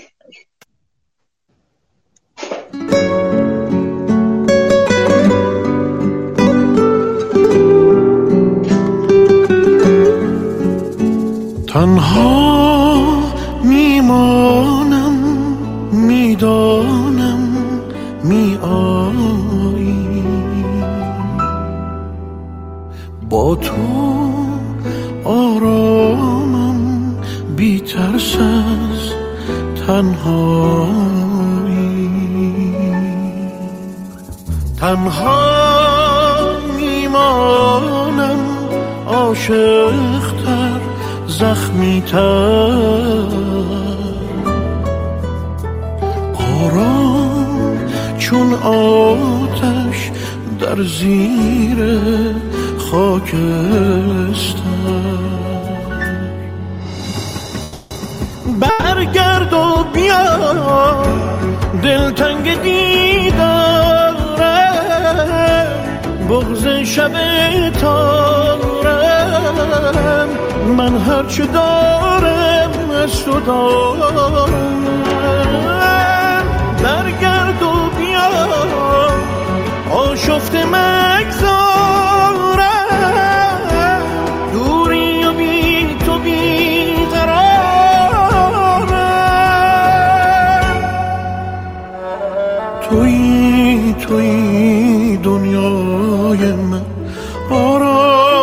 آرامش شبهای من.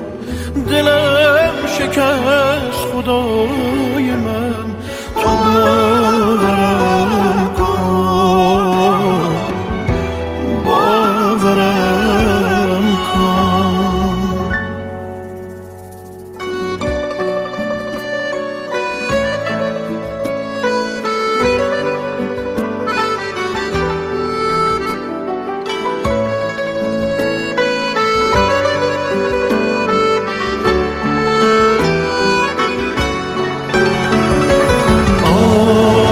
آشفتم آشفتم زخم از برادر دیدم. آشفتم آشفته چون از ناکسان رنجیدم. نازناک از آن رنجیده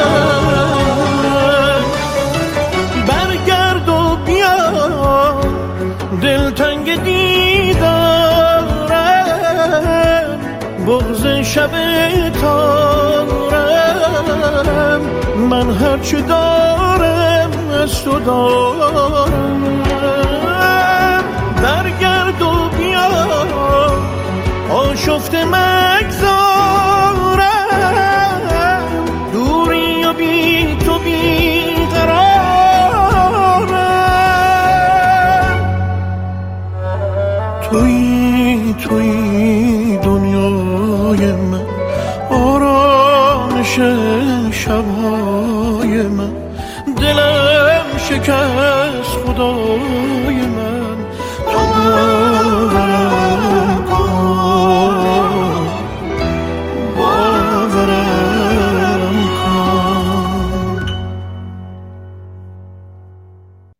مجددا سلام عرض می کنم خدمت شنوندگان عزیز که ما را همراهی می کنند من آی شکوهی تشریف دارید؟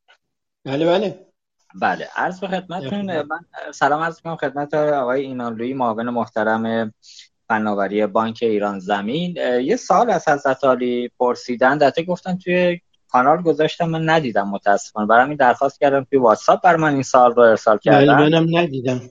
بله. فرمودن که از شما بپرسم آیا هر بانک باید سامانه اعتبارسنجی خودش رو داشته باشه یا اینکه سیستم متمرکز اعتبارسنجی وجود داشته باشه؟ در صورتی که متمرکز بود قرار هستش که متمرکز باشه آیا مدیریت اون رو یک سازمان دولتی باید به عهده بگیره یا یک سازمان خصوصی هم می‌تونه اون رو مدیریت کنه؟ اینو بفرمایید بله. من سال بعدی رو بپرسم این الگوی مشخصی برای این کار وجود داره. حالا من توضیح میدم. من می‌تونم اجازه بگیرم که راجع به بحث قبلیمون یکی دوتا نکته رو عرض بکنم؟ آره حتما. ببینید یه نکته هست البته یکی از دوستان سوال کردن که راجع به نرخ نکول اطلاعاتی هست یا نه. تا اونجایی که من اطلاع دارم نرخ نکول در تحصیلات خود کمتر از ده درصده و بیش از 90 درصدش توی تحصیلات متوسط کلانه. حالا آقای چیز بهتر می‌تونن راهنمایی کنن تو این بخش.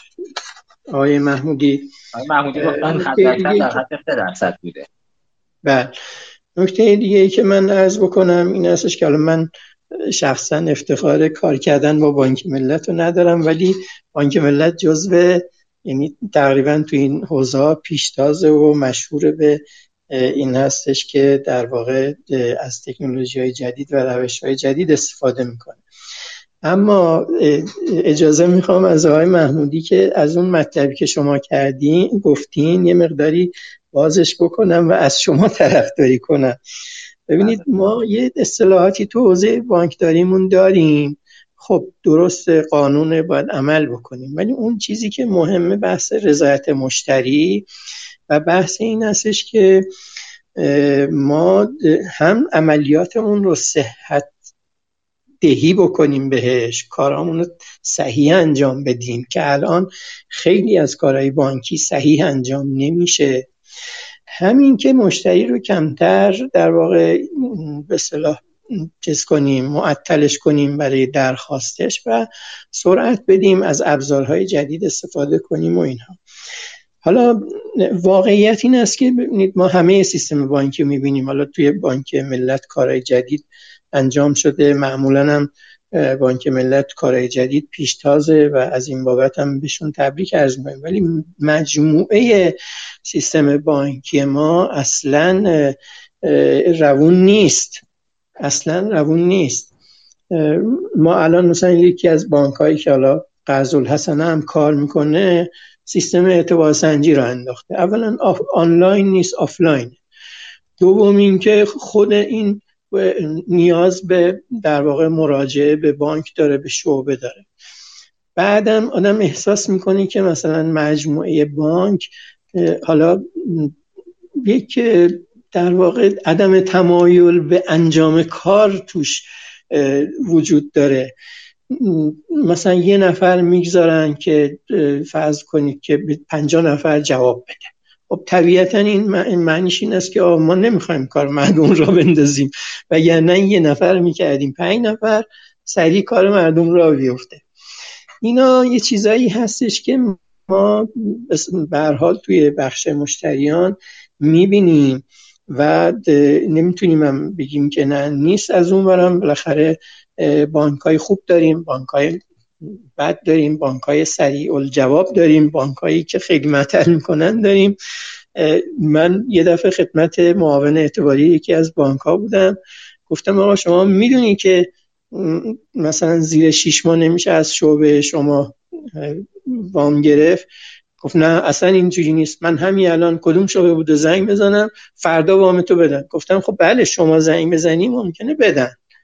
ولی نباید سیستم زنگی باشه که مثلا یه بله، بانکی که هزار شعبه داره دو هزار شعبه داره سه هزار شعبه داره که نمی‌تونه معاون اعتباری بیشینه به این اون زنگ بزنه. بعد چند نفر به این آقا دسترسی دارن که بتونن ازش خواهش کنن که زنگ بزنه و متقاعد بشه که زنگ بزنه.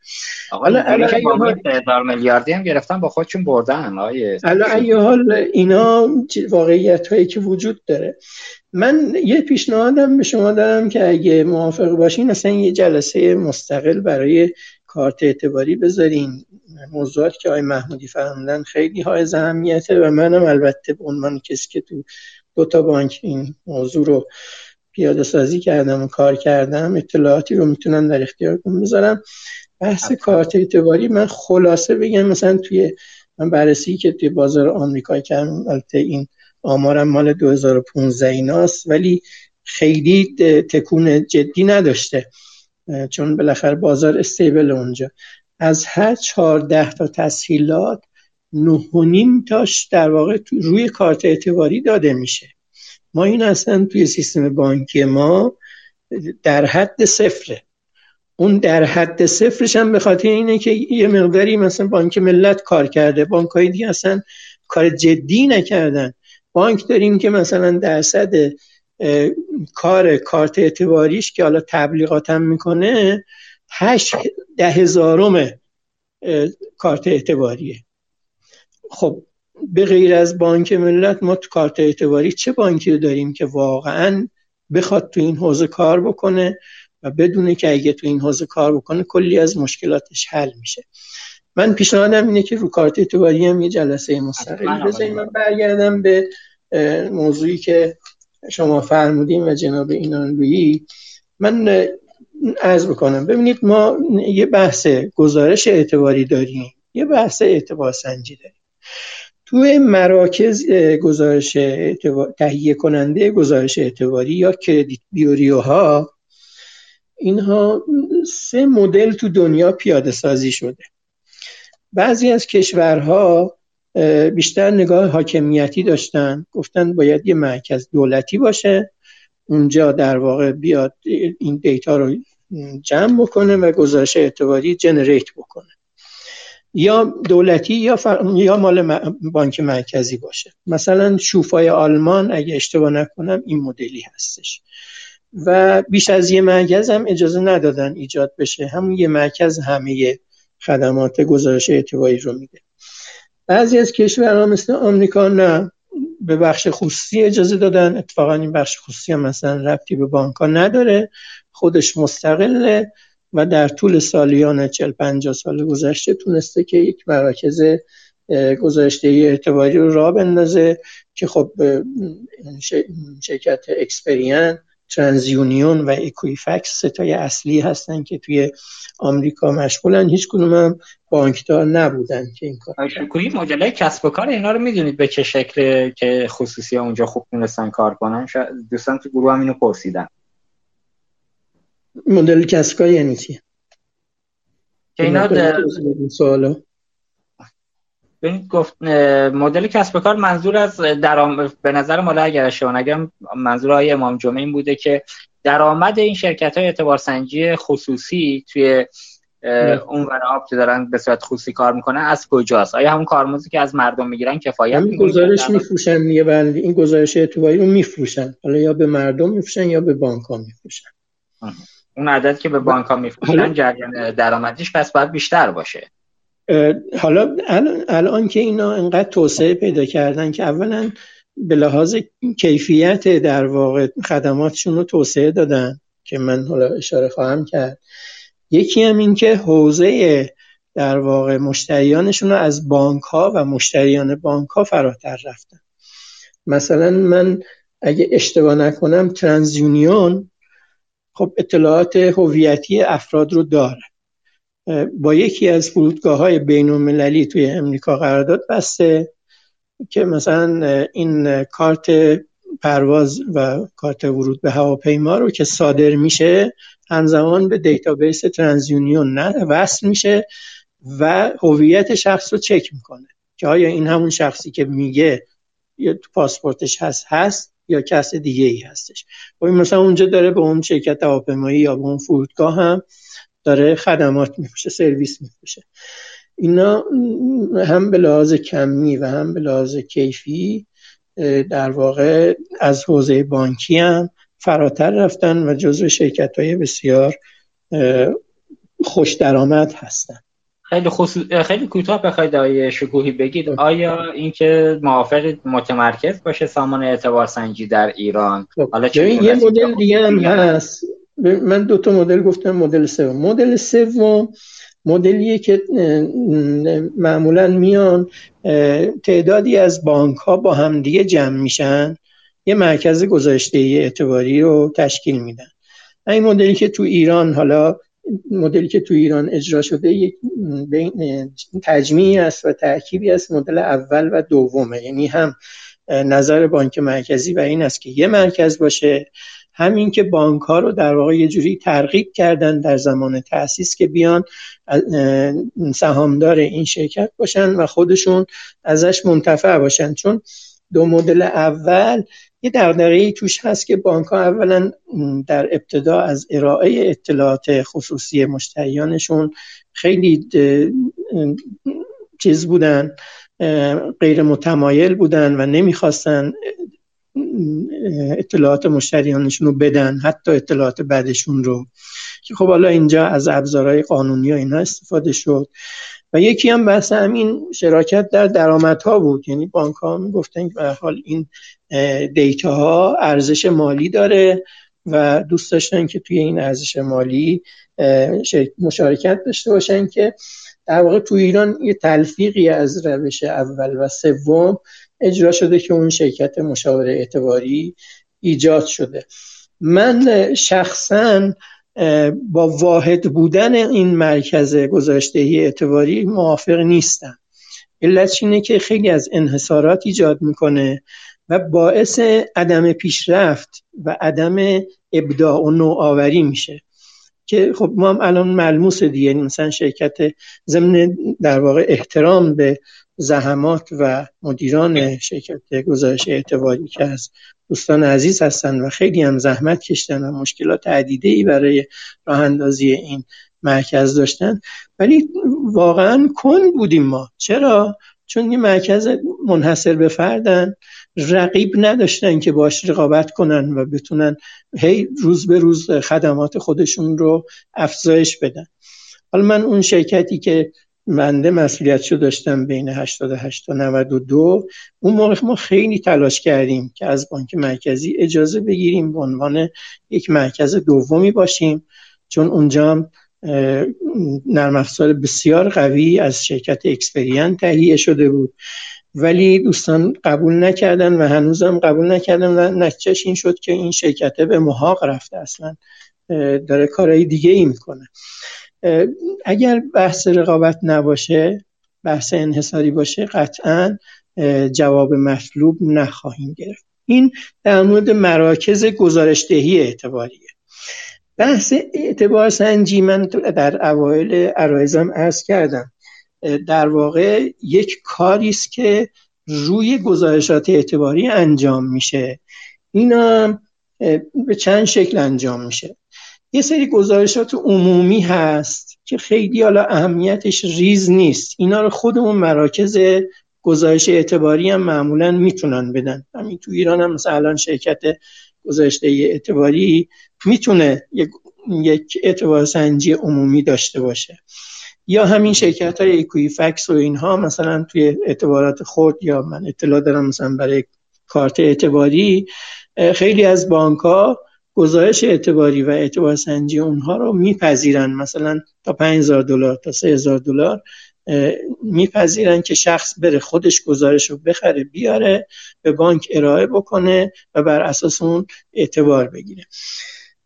این یه روشه اما یه روش دیگه ای که از خود بانک ها میان اعتبار سنجی رو انجام میدن. یعنی گزارش اعتباری رو می‌خرن روی اون تحلیل داده و نصب scorecard می‌کنن. scorecard همونجوری که عرض کردم یک فضای بالاتر از اعتبار سنجی رو برای بانک فراهم می‌کنه و ایجاد می‌کنه و امکانات بالاتری میده. و حالا اگه یه BPM بهش وصل بشه یه BRM بهش وصل بشه مدیریت فرایند مدیریت تصمیم گیری خیلی کارهای دیگه ای میشه کرد که بانک ها معمولا برای اینکه این خیلی کارهای دیگر رو بکنن میرن سیستمایی می‌خرن که بتونن این کارا رو رون برای خودشون پیاده بکنن. حالا اینم باز دو روش داره. یکی اینکه خود بانک این صورت بگیره یا اینکه تو یک در واقع شرکتی که متعلق به بانک یا به صورت برون سپاری شده بانک ازش این سرویس رو بخره. طبیعی به نظر من به خاطر اینکه این کار کار اصلی بانک نیست. اگه تو خود بانک متمرکز بشه خیلی دیرتر جواب می‌گیره. بانک ملت خیلی کار خوبی کرده که رفته اینو متمرکز کرده توی یکی از شرکت های تابعش. طبیعتا سرعت عملش بالا میره. این کار کار تخصصی صنعت تخصصی. وقتی توی شرکتی متمرکز بشه تیم تخصصی ایجاد میشه. تیم تخصصی دقیقتر نگاه می‌کنن. کار دیگه ای ندارن. اختصاصا این کار می‌کنن. و خیلی مطالب دیگه ای که من شخصا پیشنهادم این استش که اگر یه بانکی می‌خواد یه همچی کاری بکنه جناب اینان لوی حتما این رو برون سپاری کنن. حالا یا به یک شرکت که متعلق به بانک خودشونه یا به یک شرکتی که این سیستم رو داره مثل همین حافظ ایرانیان که داره ولی سالهاست هیچ بانکی به غیر از بانک خودش ازش استفاده نمی‌کنه. بسیار عالی. مرسی آقای شکوهی. یکی دو تا سوال دیگه ما رو هم لابلای این پاسخی که دادید پاسخش دادید همین الان. با اجازهتون بریم سراغ آقای محمودی. آقای محمودی بفرمایید که نقش اعتبار سنجی و رتبه دهی اعتباری در یک بانک در بانکداری دیجیتال چیست؟ چطور رتبه بندی می تواند به تکمیل فرایندهای بانکداری دیجیتال کمک کنه؟ در خدمت هم جناب افتاده عزیز من اگه اجازه بدید که دو تا نکته برای سوال قبلی جناب شکوهی اضافه کنم. البته نقطه نظر خودم رو دارم میگم طبیعتا با احترام همه بزرگوارانی که در محمودی و آره اگر کوتاه بگید هم شما هم آقای شکوهی ممنون میشن. هستم ببینید ما آقای شکوهی اشاره کردن یک شرکت تخصصی رو در بانک ملت در حقیقت هلدینگ IT بانک ملت ایجاد کرده که در حوزه اعتبار سنجی خیلی جدی کار کنه. من با دوستان عزیزمون در این شرکت صحبت می‌کردم از تجاربشون و از مراجعاتشون به شرکت های حاکمیتی توضیح می‌دادن که سراغ هر شرکت حاکمیتی که میرن داده می‌خوان معمولا با این دیالوگ مواجه میشن که خب انتقال داده در قبال چه business ی فیما بین اون شرکت حاکمیتی و این شرکتی که می‌خواد data ها رو بگیره و ملاک تصمیم گیری قرار بده. از نگاه بنده ما قاعدتا باید یک شرکت سنجش اعتبار ملی داشته باشیم که این شرکت وظیفه حاکمیتی جمعآوری دیتا رو از همه مجموعه های تحت پوشش حاکمیت خودش به عهده بگیره زیل این شرکت ولی نباید انحصار وجود داشته باشه و شرکت ها و سیستم های گزارشگری اعتباری متعدد از مبنای دیتایی که از این شرکت سنجش اعتبار ملی استفاده می‌کنن و دیتاهای مکملی که خودشون می‌تونن ایجاد بکنن. که این دیتاهای جایگزین طبیعتا وسعت بسیار زیادی می‌تونه داشته باشه شرکت های متعدد می‌تونن رتبه ایجاد کنن و طبیعتا چون رقابت هست بهترین کیفیت بازار مورد اقبال و مورد استقبال قرار خواهد گرفت. ببینید در بانکداری دیجیتال تمرکز در درجه اول بر بهبود تجربه مشتریه و در حقیقت بانکداری بانکداری دیجیتال چیزی جز استفاده از قابلیت های تکنولوژی برای بهبود تجربه مشتری و بهبود فرایندها نیست. خب ما اگه بخوایم تجربه مشتری رو خیلی خوب مدیریت بکنیم در ارائه خدمات تحصیلات بانکی قاعدتا باید نیاز مشتری رو در لحظه نیاز اجابت کنیم. خب این لحظه نیاز کجا می‌تونه باشه؟ ما مذاکراتی رو با به عنوان مثال یک مثال در این مجموعه با شرکت دیجیکالا داشتیم. دوستان عزیزمون در شرکت دیجی پی این قابلیت رو می‌خوان برای مشتری ایجاد کنن که اونجایی که مشتری در لحظه انتخاب یک محصول انتخاب یک کالا نیاز داره به اینکه این کالا یا محصول رو به جای اینکه نقد خرید بکنه اعتباری خرید بکنه. این فرایند تو اون لحظه باید خیلی چابک برای مشتری انجام بشه. خب اگر بخوایم درگیر فرایندهای سنتی در سیستم بانکی بشیم اینکه مشتری می‌تونه اعتباری خرید کنه که قبلا پرونده اعتباری داشته باشه. به دو صورت می‌تونیم مشکل رو حل کنیم. یا برای همه مشتری ها یک کارت اعتباری وجود داشته باشه در لحظه خرید یا حالا حداقل مشتریایی که این قابلیت رو می‌خوان داشته باشن وجود داشته باشه یا باید یه حد اعتباری الکترونیک وجود داشته باشه که در قالب قانون بانکداری ما اون لحظه پول رو واریز کنیم به حساب فروشنده و تعهد مشتری رو از اون لحظه محاسبه کنیم.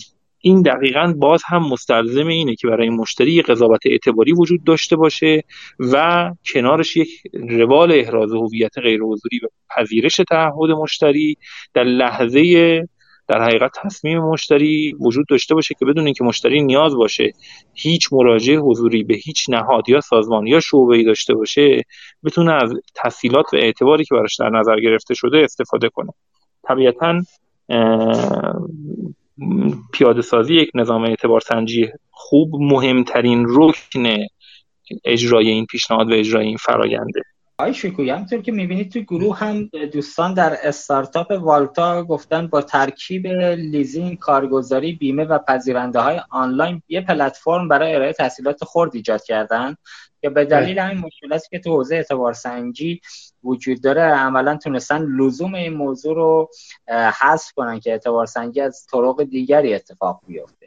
به نظر شما بانک های دیجیتالی که قراره در آینده تشکیل بشه عملا به سمت بانک دیجیتال بشن بانک دیجیتال بشن راحت.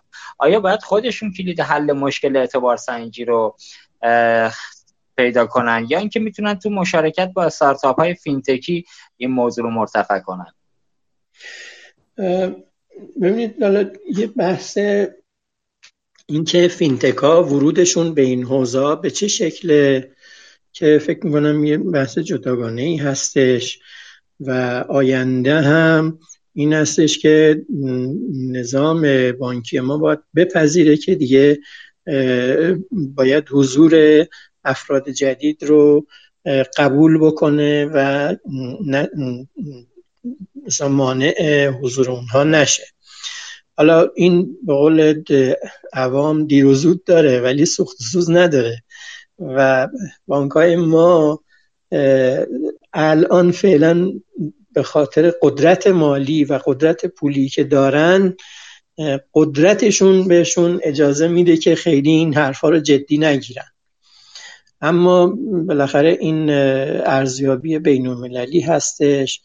توی داووس از سال 2014 و 15 روی این مسائل تمرکز شده آینده رو پیش بینی کردن که روش فروش اعتبار تغییر پیدا خواهد کرد. خود بانک ها هم بالاخره تو محیط رقابتی به شرایطی خواهند رسید که مجبورن از رفتار فعلی خودشون دست بردارن. الان متاسفانه شرایط حالا تحریم و بحث تورم و بحث در واقع حاکمیت سیستم سنتی و اینها و حال نداشتن ناظر اصلی بالا برای اینکه کار جدیدی انجام بده اینا جمعش طوری شد که فعلا بانک ها حالشون در واقع بد نیست. اما این ادامه نخواهد داشت. این بالاخره یه سال دیگه دو سال دیگه پنج سال دیگه مجبورن که تمکین بکنن از شرایط جدیدی که هستش. حالا به این شرکتی هم که این کارا رو انجام میده من پیشنهادم اینه که با شرکت حافظ کار بکنه البته من هیچ نفعی در شرکت اعتبار سنجی حافظ ندارم. از سال 92 از اون شرکت جدا شدم ولی می‌دونم اونجا کارهای با ارزشی انجام شده. و متاسفانه با بیتوجهی بانک مرکزی مواجه شدن و محاق رفتن و بعد مثلا یه کسب و کار دیگه ای رو دارن چیز می‌کنن که بتونن سرپا باشن. اما واقعا جوانهای متخصص آقای دکتر علی الیاسی اونجا هستش که در واقع استاد دانشگاه شریف هست. تو بحث تحلیل و داده بسیار فرد بینظیر جوان نازنین و بینظیری است و تیم بسیار خوبی که اونجا دارن. حیف اونجا داره از دست میره در افزاری که از شرکت بزرگی مثل اکسپرین خریداری شده و اجرا شده و بعد کاستومایز شده و تونستن خیلی کارهای دیگه بکنن. بی اهمیتی نظام ناظر ما و رگولاتور ما و همینطور نظام اجرایی ما باعث شده که میلیاردها تومن سرمایه گذاری تو اونجا داره به به عبس کشیده میشه. پیشنهاد اینه که با اونها کار بکنن. متشکرم آقای شکوهی. مرسی از توضیحاتی که دادید. آقای محمودی لطفا بفرمایید مهمترین حالا همه این مباحث رو کردیم بسیاری از مشکلات هم طرح موضوع شد که چرا ما تو حوزه اعتبار سنجی و رتبه بندی در کشور مشکل داریم. اگه میشه به صورت خلاصه تر بفرمایید این موانع اعتبار سنجی و رتبه بندی اعتباری رو. و راهکار به جزای محمودی. بالاخره از در نظام بانکی دارید فعالیت می‌کنید و با این مشکلات از نزدیک دست به گریبان هستید. باید چیکار کرد برای حل این موانع؟ من صحبتم رو دو بخش بکنم. اول اینکه در خصوص نظام اعتبار سنجی چه کمکی بانک مرکزی می‌تونه داشته باشه. از نگاه بنده مهمترین کمکی که بانک مرکزی می‌تونه داشته باشه کمک حد اکثری هست به روایی و پایایی حد اکثری داده ها با توجه به قدرت حاکمیتی که داره و الزام بکنه همه نهادهای زیر مجموعه رو کمک بگیره از سایر هیئت دولت به خاطر اینکه همه زیر مجموعه اون data حد اکثری رو در اختیار این نظام سنجی قرار بدن که data ها یک, data یک دیتا های کامل با حد اکثر روایی و پایایی باشه. اون تا فارغ از اون خب بعد از اینکه این رتبه ایجاد شد برای مشتری و این رتبه ملاک استفاده قرار گرفت. مهمترین ابزاری که می‌تونه با به قانون بانکداری کمک بکنه به استفاده از این رتبه در حقیقت ابزار کارت اعتباری است. همون نکته که جناب آقای شکوی عزیز فرمایش کردن میطلبه که به صورت جداگانه در مورد این موضوع مفصلا بحث بشه.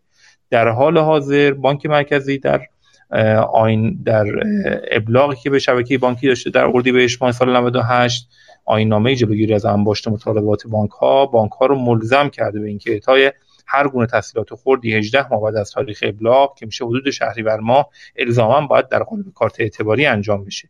یا اگر اشتباه نکنم شهریور یا آذر ماه باید در قالب کارت اعتباری انجام بشه. منتها صدور کارت اعتباری مستلزم در حقیقت اخذ یک کد مکناست. این کد مکنا چند کنترل روش داره انجام میشه. یکی اینکه سقف فردی هر فرد برای اخذ کارت اعتباری حد اکثر 50 میلیون تومن هست. و این سقف فردی هم کنترل به نحوی در سامان مکنا داره انجام میشه که درگیر بودن فرد رو پاسخ میده.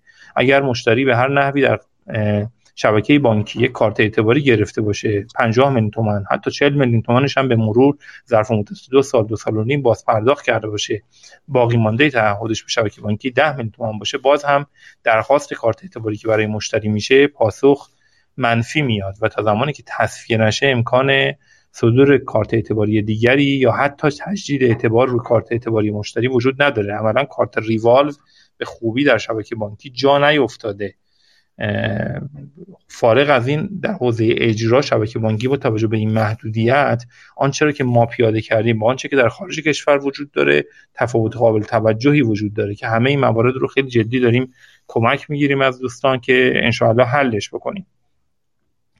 ارزم به خدمت مبارکتون کمکی که خواهش داریم از بانک مرکزی تو این بخش می‌تونه بکنه به شبکه بانکی این که سقف کارت اعتباری رو بعد از چهار سال یا پنج سال معادل با توجه به تکلیف شبکه بانکی به اینکه هر گونه تسهیلات خود رو الزاما در قالب کارت اعتباری پرداخت بکنه با سقف تسهیلات خورد دقیقا یکی بکنه. همون 100 میلیون تومن رو که الان برای سقف تسهیلات خورد بانک مرکزی ابلاغ کرده فارغ از تسهیلات کسب و کاری صرفا نیاز.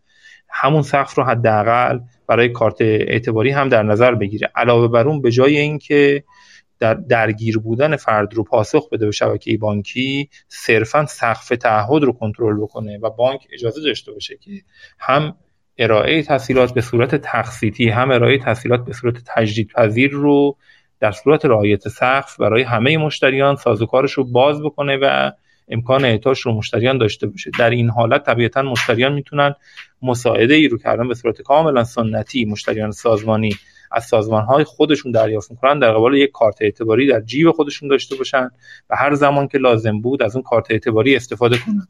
نیازهای تقسیطیشون رو هم در صورتی که لازم داشته باشن با رعایت همین سقف از شبکه بانکی استفاده کنن. در اون مدل کارت تجدیدپذیر به راحتی می‌تونن در انتهای هر ماه به اندازه صرفا سود payment داشته باشن و اگر payment سود رو صرفا نداشته باشن به عنوان یه رکورد منفی براشون تلقی بشه. اینها همه حداقل مواردی هست که کمک می‌کنه به اینکه ما بتونیم کارت اعتباری رو با یک نظام اعتبار سنجی خوب در کشور جا بندازیم. مرسی متشکرم های محمودی. آقای شکوی من آخرین سال رو با توجه به اینکه به انتهای برنامه داریم نزدیک میشیم از حضرت علی می‌پرسم. خواهش می‌کنم که جنبندی هم بفرمایید. مطالب خودتون رو پس از پاسخ به سال متشکر میشم.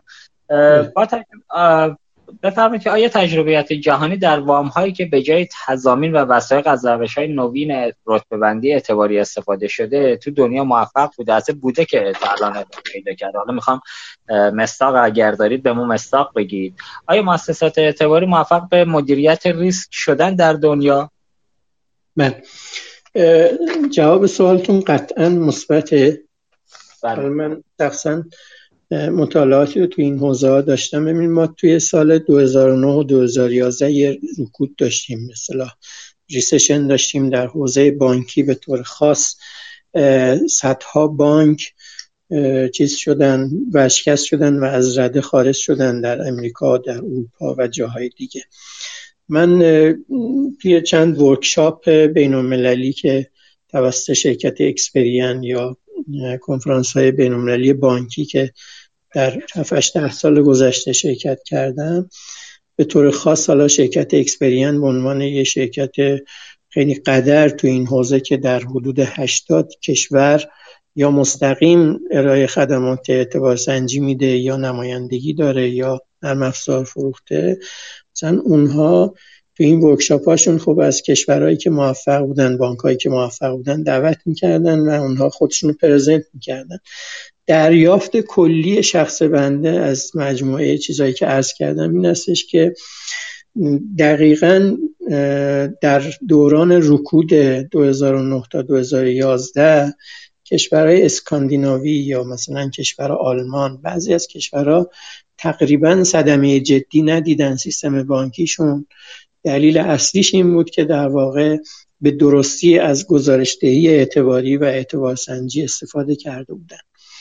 در امریکا همون موقع مشخص شد که دستکاری هایی توی سیستم های اعتبار سنجی صورت گرفته بود که باعث می شد دقت عمل از دست بره و در نتیجه باعث شد که چندین بانک برشکست شدن.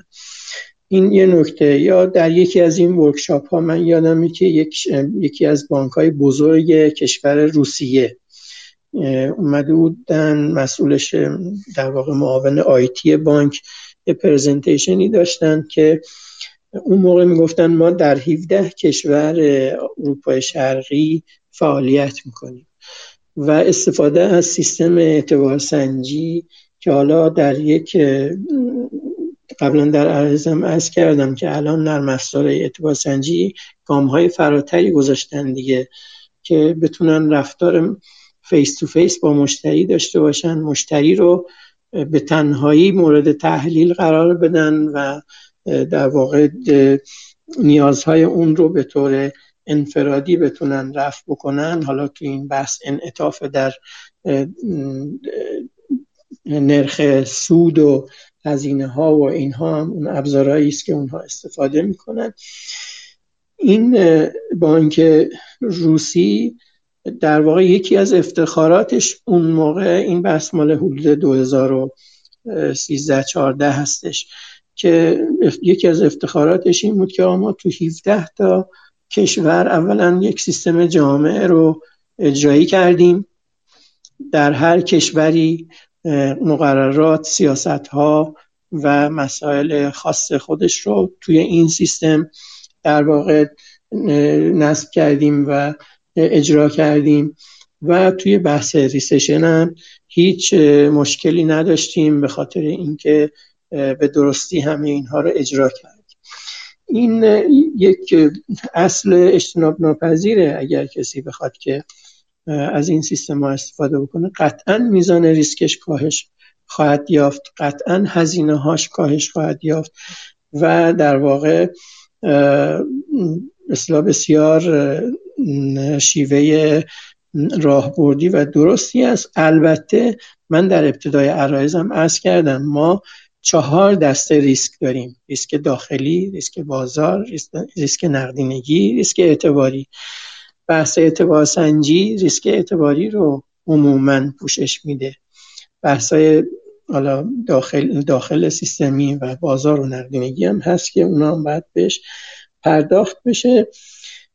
یه نکته در واقع اضافه هم ارز بکنم که الان بحث مدیریت هوشمند مشتریان که یک پله فراتر از بحث اعتباری هستش یک موضوع فوق العاده جذابی است که حالا بانک های ما شاید تازه دارن وارد میشن بانک هایی که حالا مدیریت بانکداری شرکتی و اینها رو زدن اما البته بازم آقای محمودی در نظر داشته باشن که ما عمومیت بانک ها رو عرض می‌کنیم چون من واقعا می‌دونم که بانک ملت تو این حوزه ها عموما اول هست و پیشتاز هستش. اما واقعیت این هستش که ما در جمع بانک هامون هنوز در ابتدای کار هستیم و باید بیشتر کار بکنیم.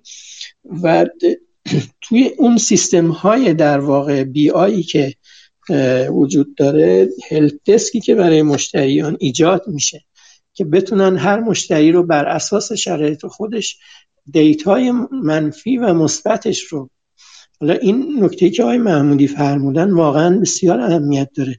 data ی مثبت تاثیرش در اگر بله دارم جمع می‌کنم دیگه یکی دو جمله. دیتای مثبت در اعتبار سنجی تاثیرش از دیتای منفی کمتر نیست که بیشتر. ما به هر حال امیدواریم که بانک ها روی این قضیه یه مقداری با دید بازتری عمل بکنن. بانک مرکزی هم یه کمی حالا این بحث های روز رو در کنارش به آینده مملکت هم فکر کنه و انشالله این مسائل رو زمینه اجراش رو برای بانک ها و پیگیری اجراش رو خیلی از این قانونایی که یا دستورالعملایی که بانک مرکزی داده موجی میاد بعد مسکوت واقع میشه. یک پیگیری مستمری باشه که انشالله اینها حال سیستم بانکی ما رو بهتر بکنه مردم راضی تر باشن و شفاف سازی بیشتر بشه سوء استفاده ها کمتر بشه و چیزهایی که چیزهای خوبی که می‌تونه در این حوزه اتفاق بیفته انشالله اتفاق بیفته. مرسی متشکر از توضیحاتی که فرمودید و وقتی که برای ما گذاشتید. آقای محمودی شما به عنوان آخرین سال و جنبندی بفرمایید آینده اعتبار سنجی در ایران رو چگونه پیش بینی می‌کنید؟ جناب افتاده عزیز من هم تشکر بکنم از توضیحات کامل جناب آقای شکوهی. من خودم حقیقتا امروز استفاده کردم و امیدوارم که انشالله برای همه دوستان مفید بوده باشه. چون زمان خیلی تنگه خیلی خلاصه بگم آینده اعتبار سنجی رو با توجه به تجربیات موفقی که در همه دنیا وجود داشته در ایران هم بسیار خوب می‌بینم. و امیدوارم که انشالله هرچه سریعتر با کمک همه فعالان این حوزه در کنار اراده جدی حاکمیت هرچه سریعتر ما بتونیم این فرهنگ رو در جامعه به یک فرهنگ فراگیر جا بندازیم انشالله. ممنونم از توضیحاتی که دادید و وقتی که گذاشتید متشکرم از شما. من در انتها مجددا از مدیران شرکت به پرداخت ملت بابت حمایتشون از این برنامه تشکر ویژه می‌کنم امیدوارم این شرکت بتواند جایگاه خودش رو روز به روز در بین شرکت های پرداخت دنیا ارتقا بده. امیدوارم تونسته باشیم در این میز گرد سریح با آقایان مجید شکوهی مشاور آیتی صندوق ذخیره فرهنگی و مدیر سابق شرکت اعتبار سنجی حافظ سامان ایرانیان و سید محمد حسین محمودی رئیس اداره بانکداری شخصی و بهبود تجربه مشتری بانک ملت به ابهامات پیش روی اهمیت گزارشگری اعتباری چالش تامین مالی فراگیر در بانکداری دیجیتال و موضوعات پیرامون آن پاسخ مناسب داده باشیم. مجددا از میهمانان برنامه به خاطر وقتی که در اختیار ما قرار دادن و به رسانه اصل پرداخت اعتماد کردن تشکر می‌کنم. از شنوندگان ویژه برنامه اقتصاد دیجیتال هم به خاطر همراهی همیشگی تشکر ویژه می‌کنم. خواهش می‌کنم این برنامه رو به همکاران خودتون در شبکه بانکی معرفی کنید.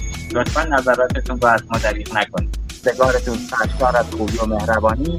در پناه خدا باشید. رادیو اینترنتی اصر پردا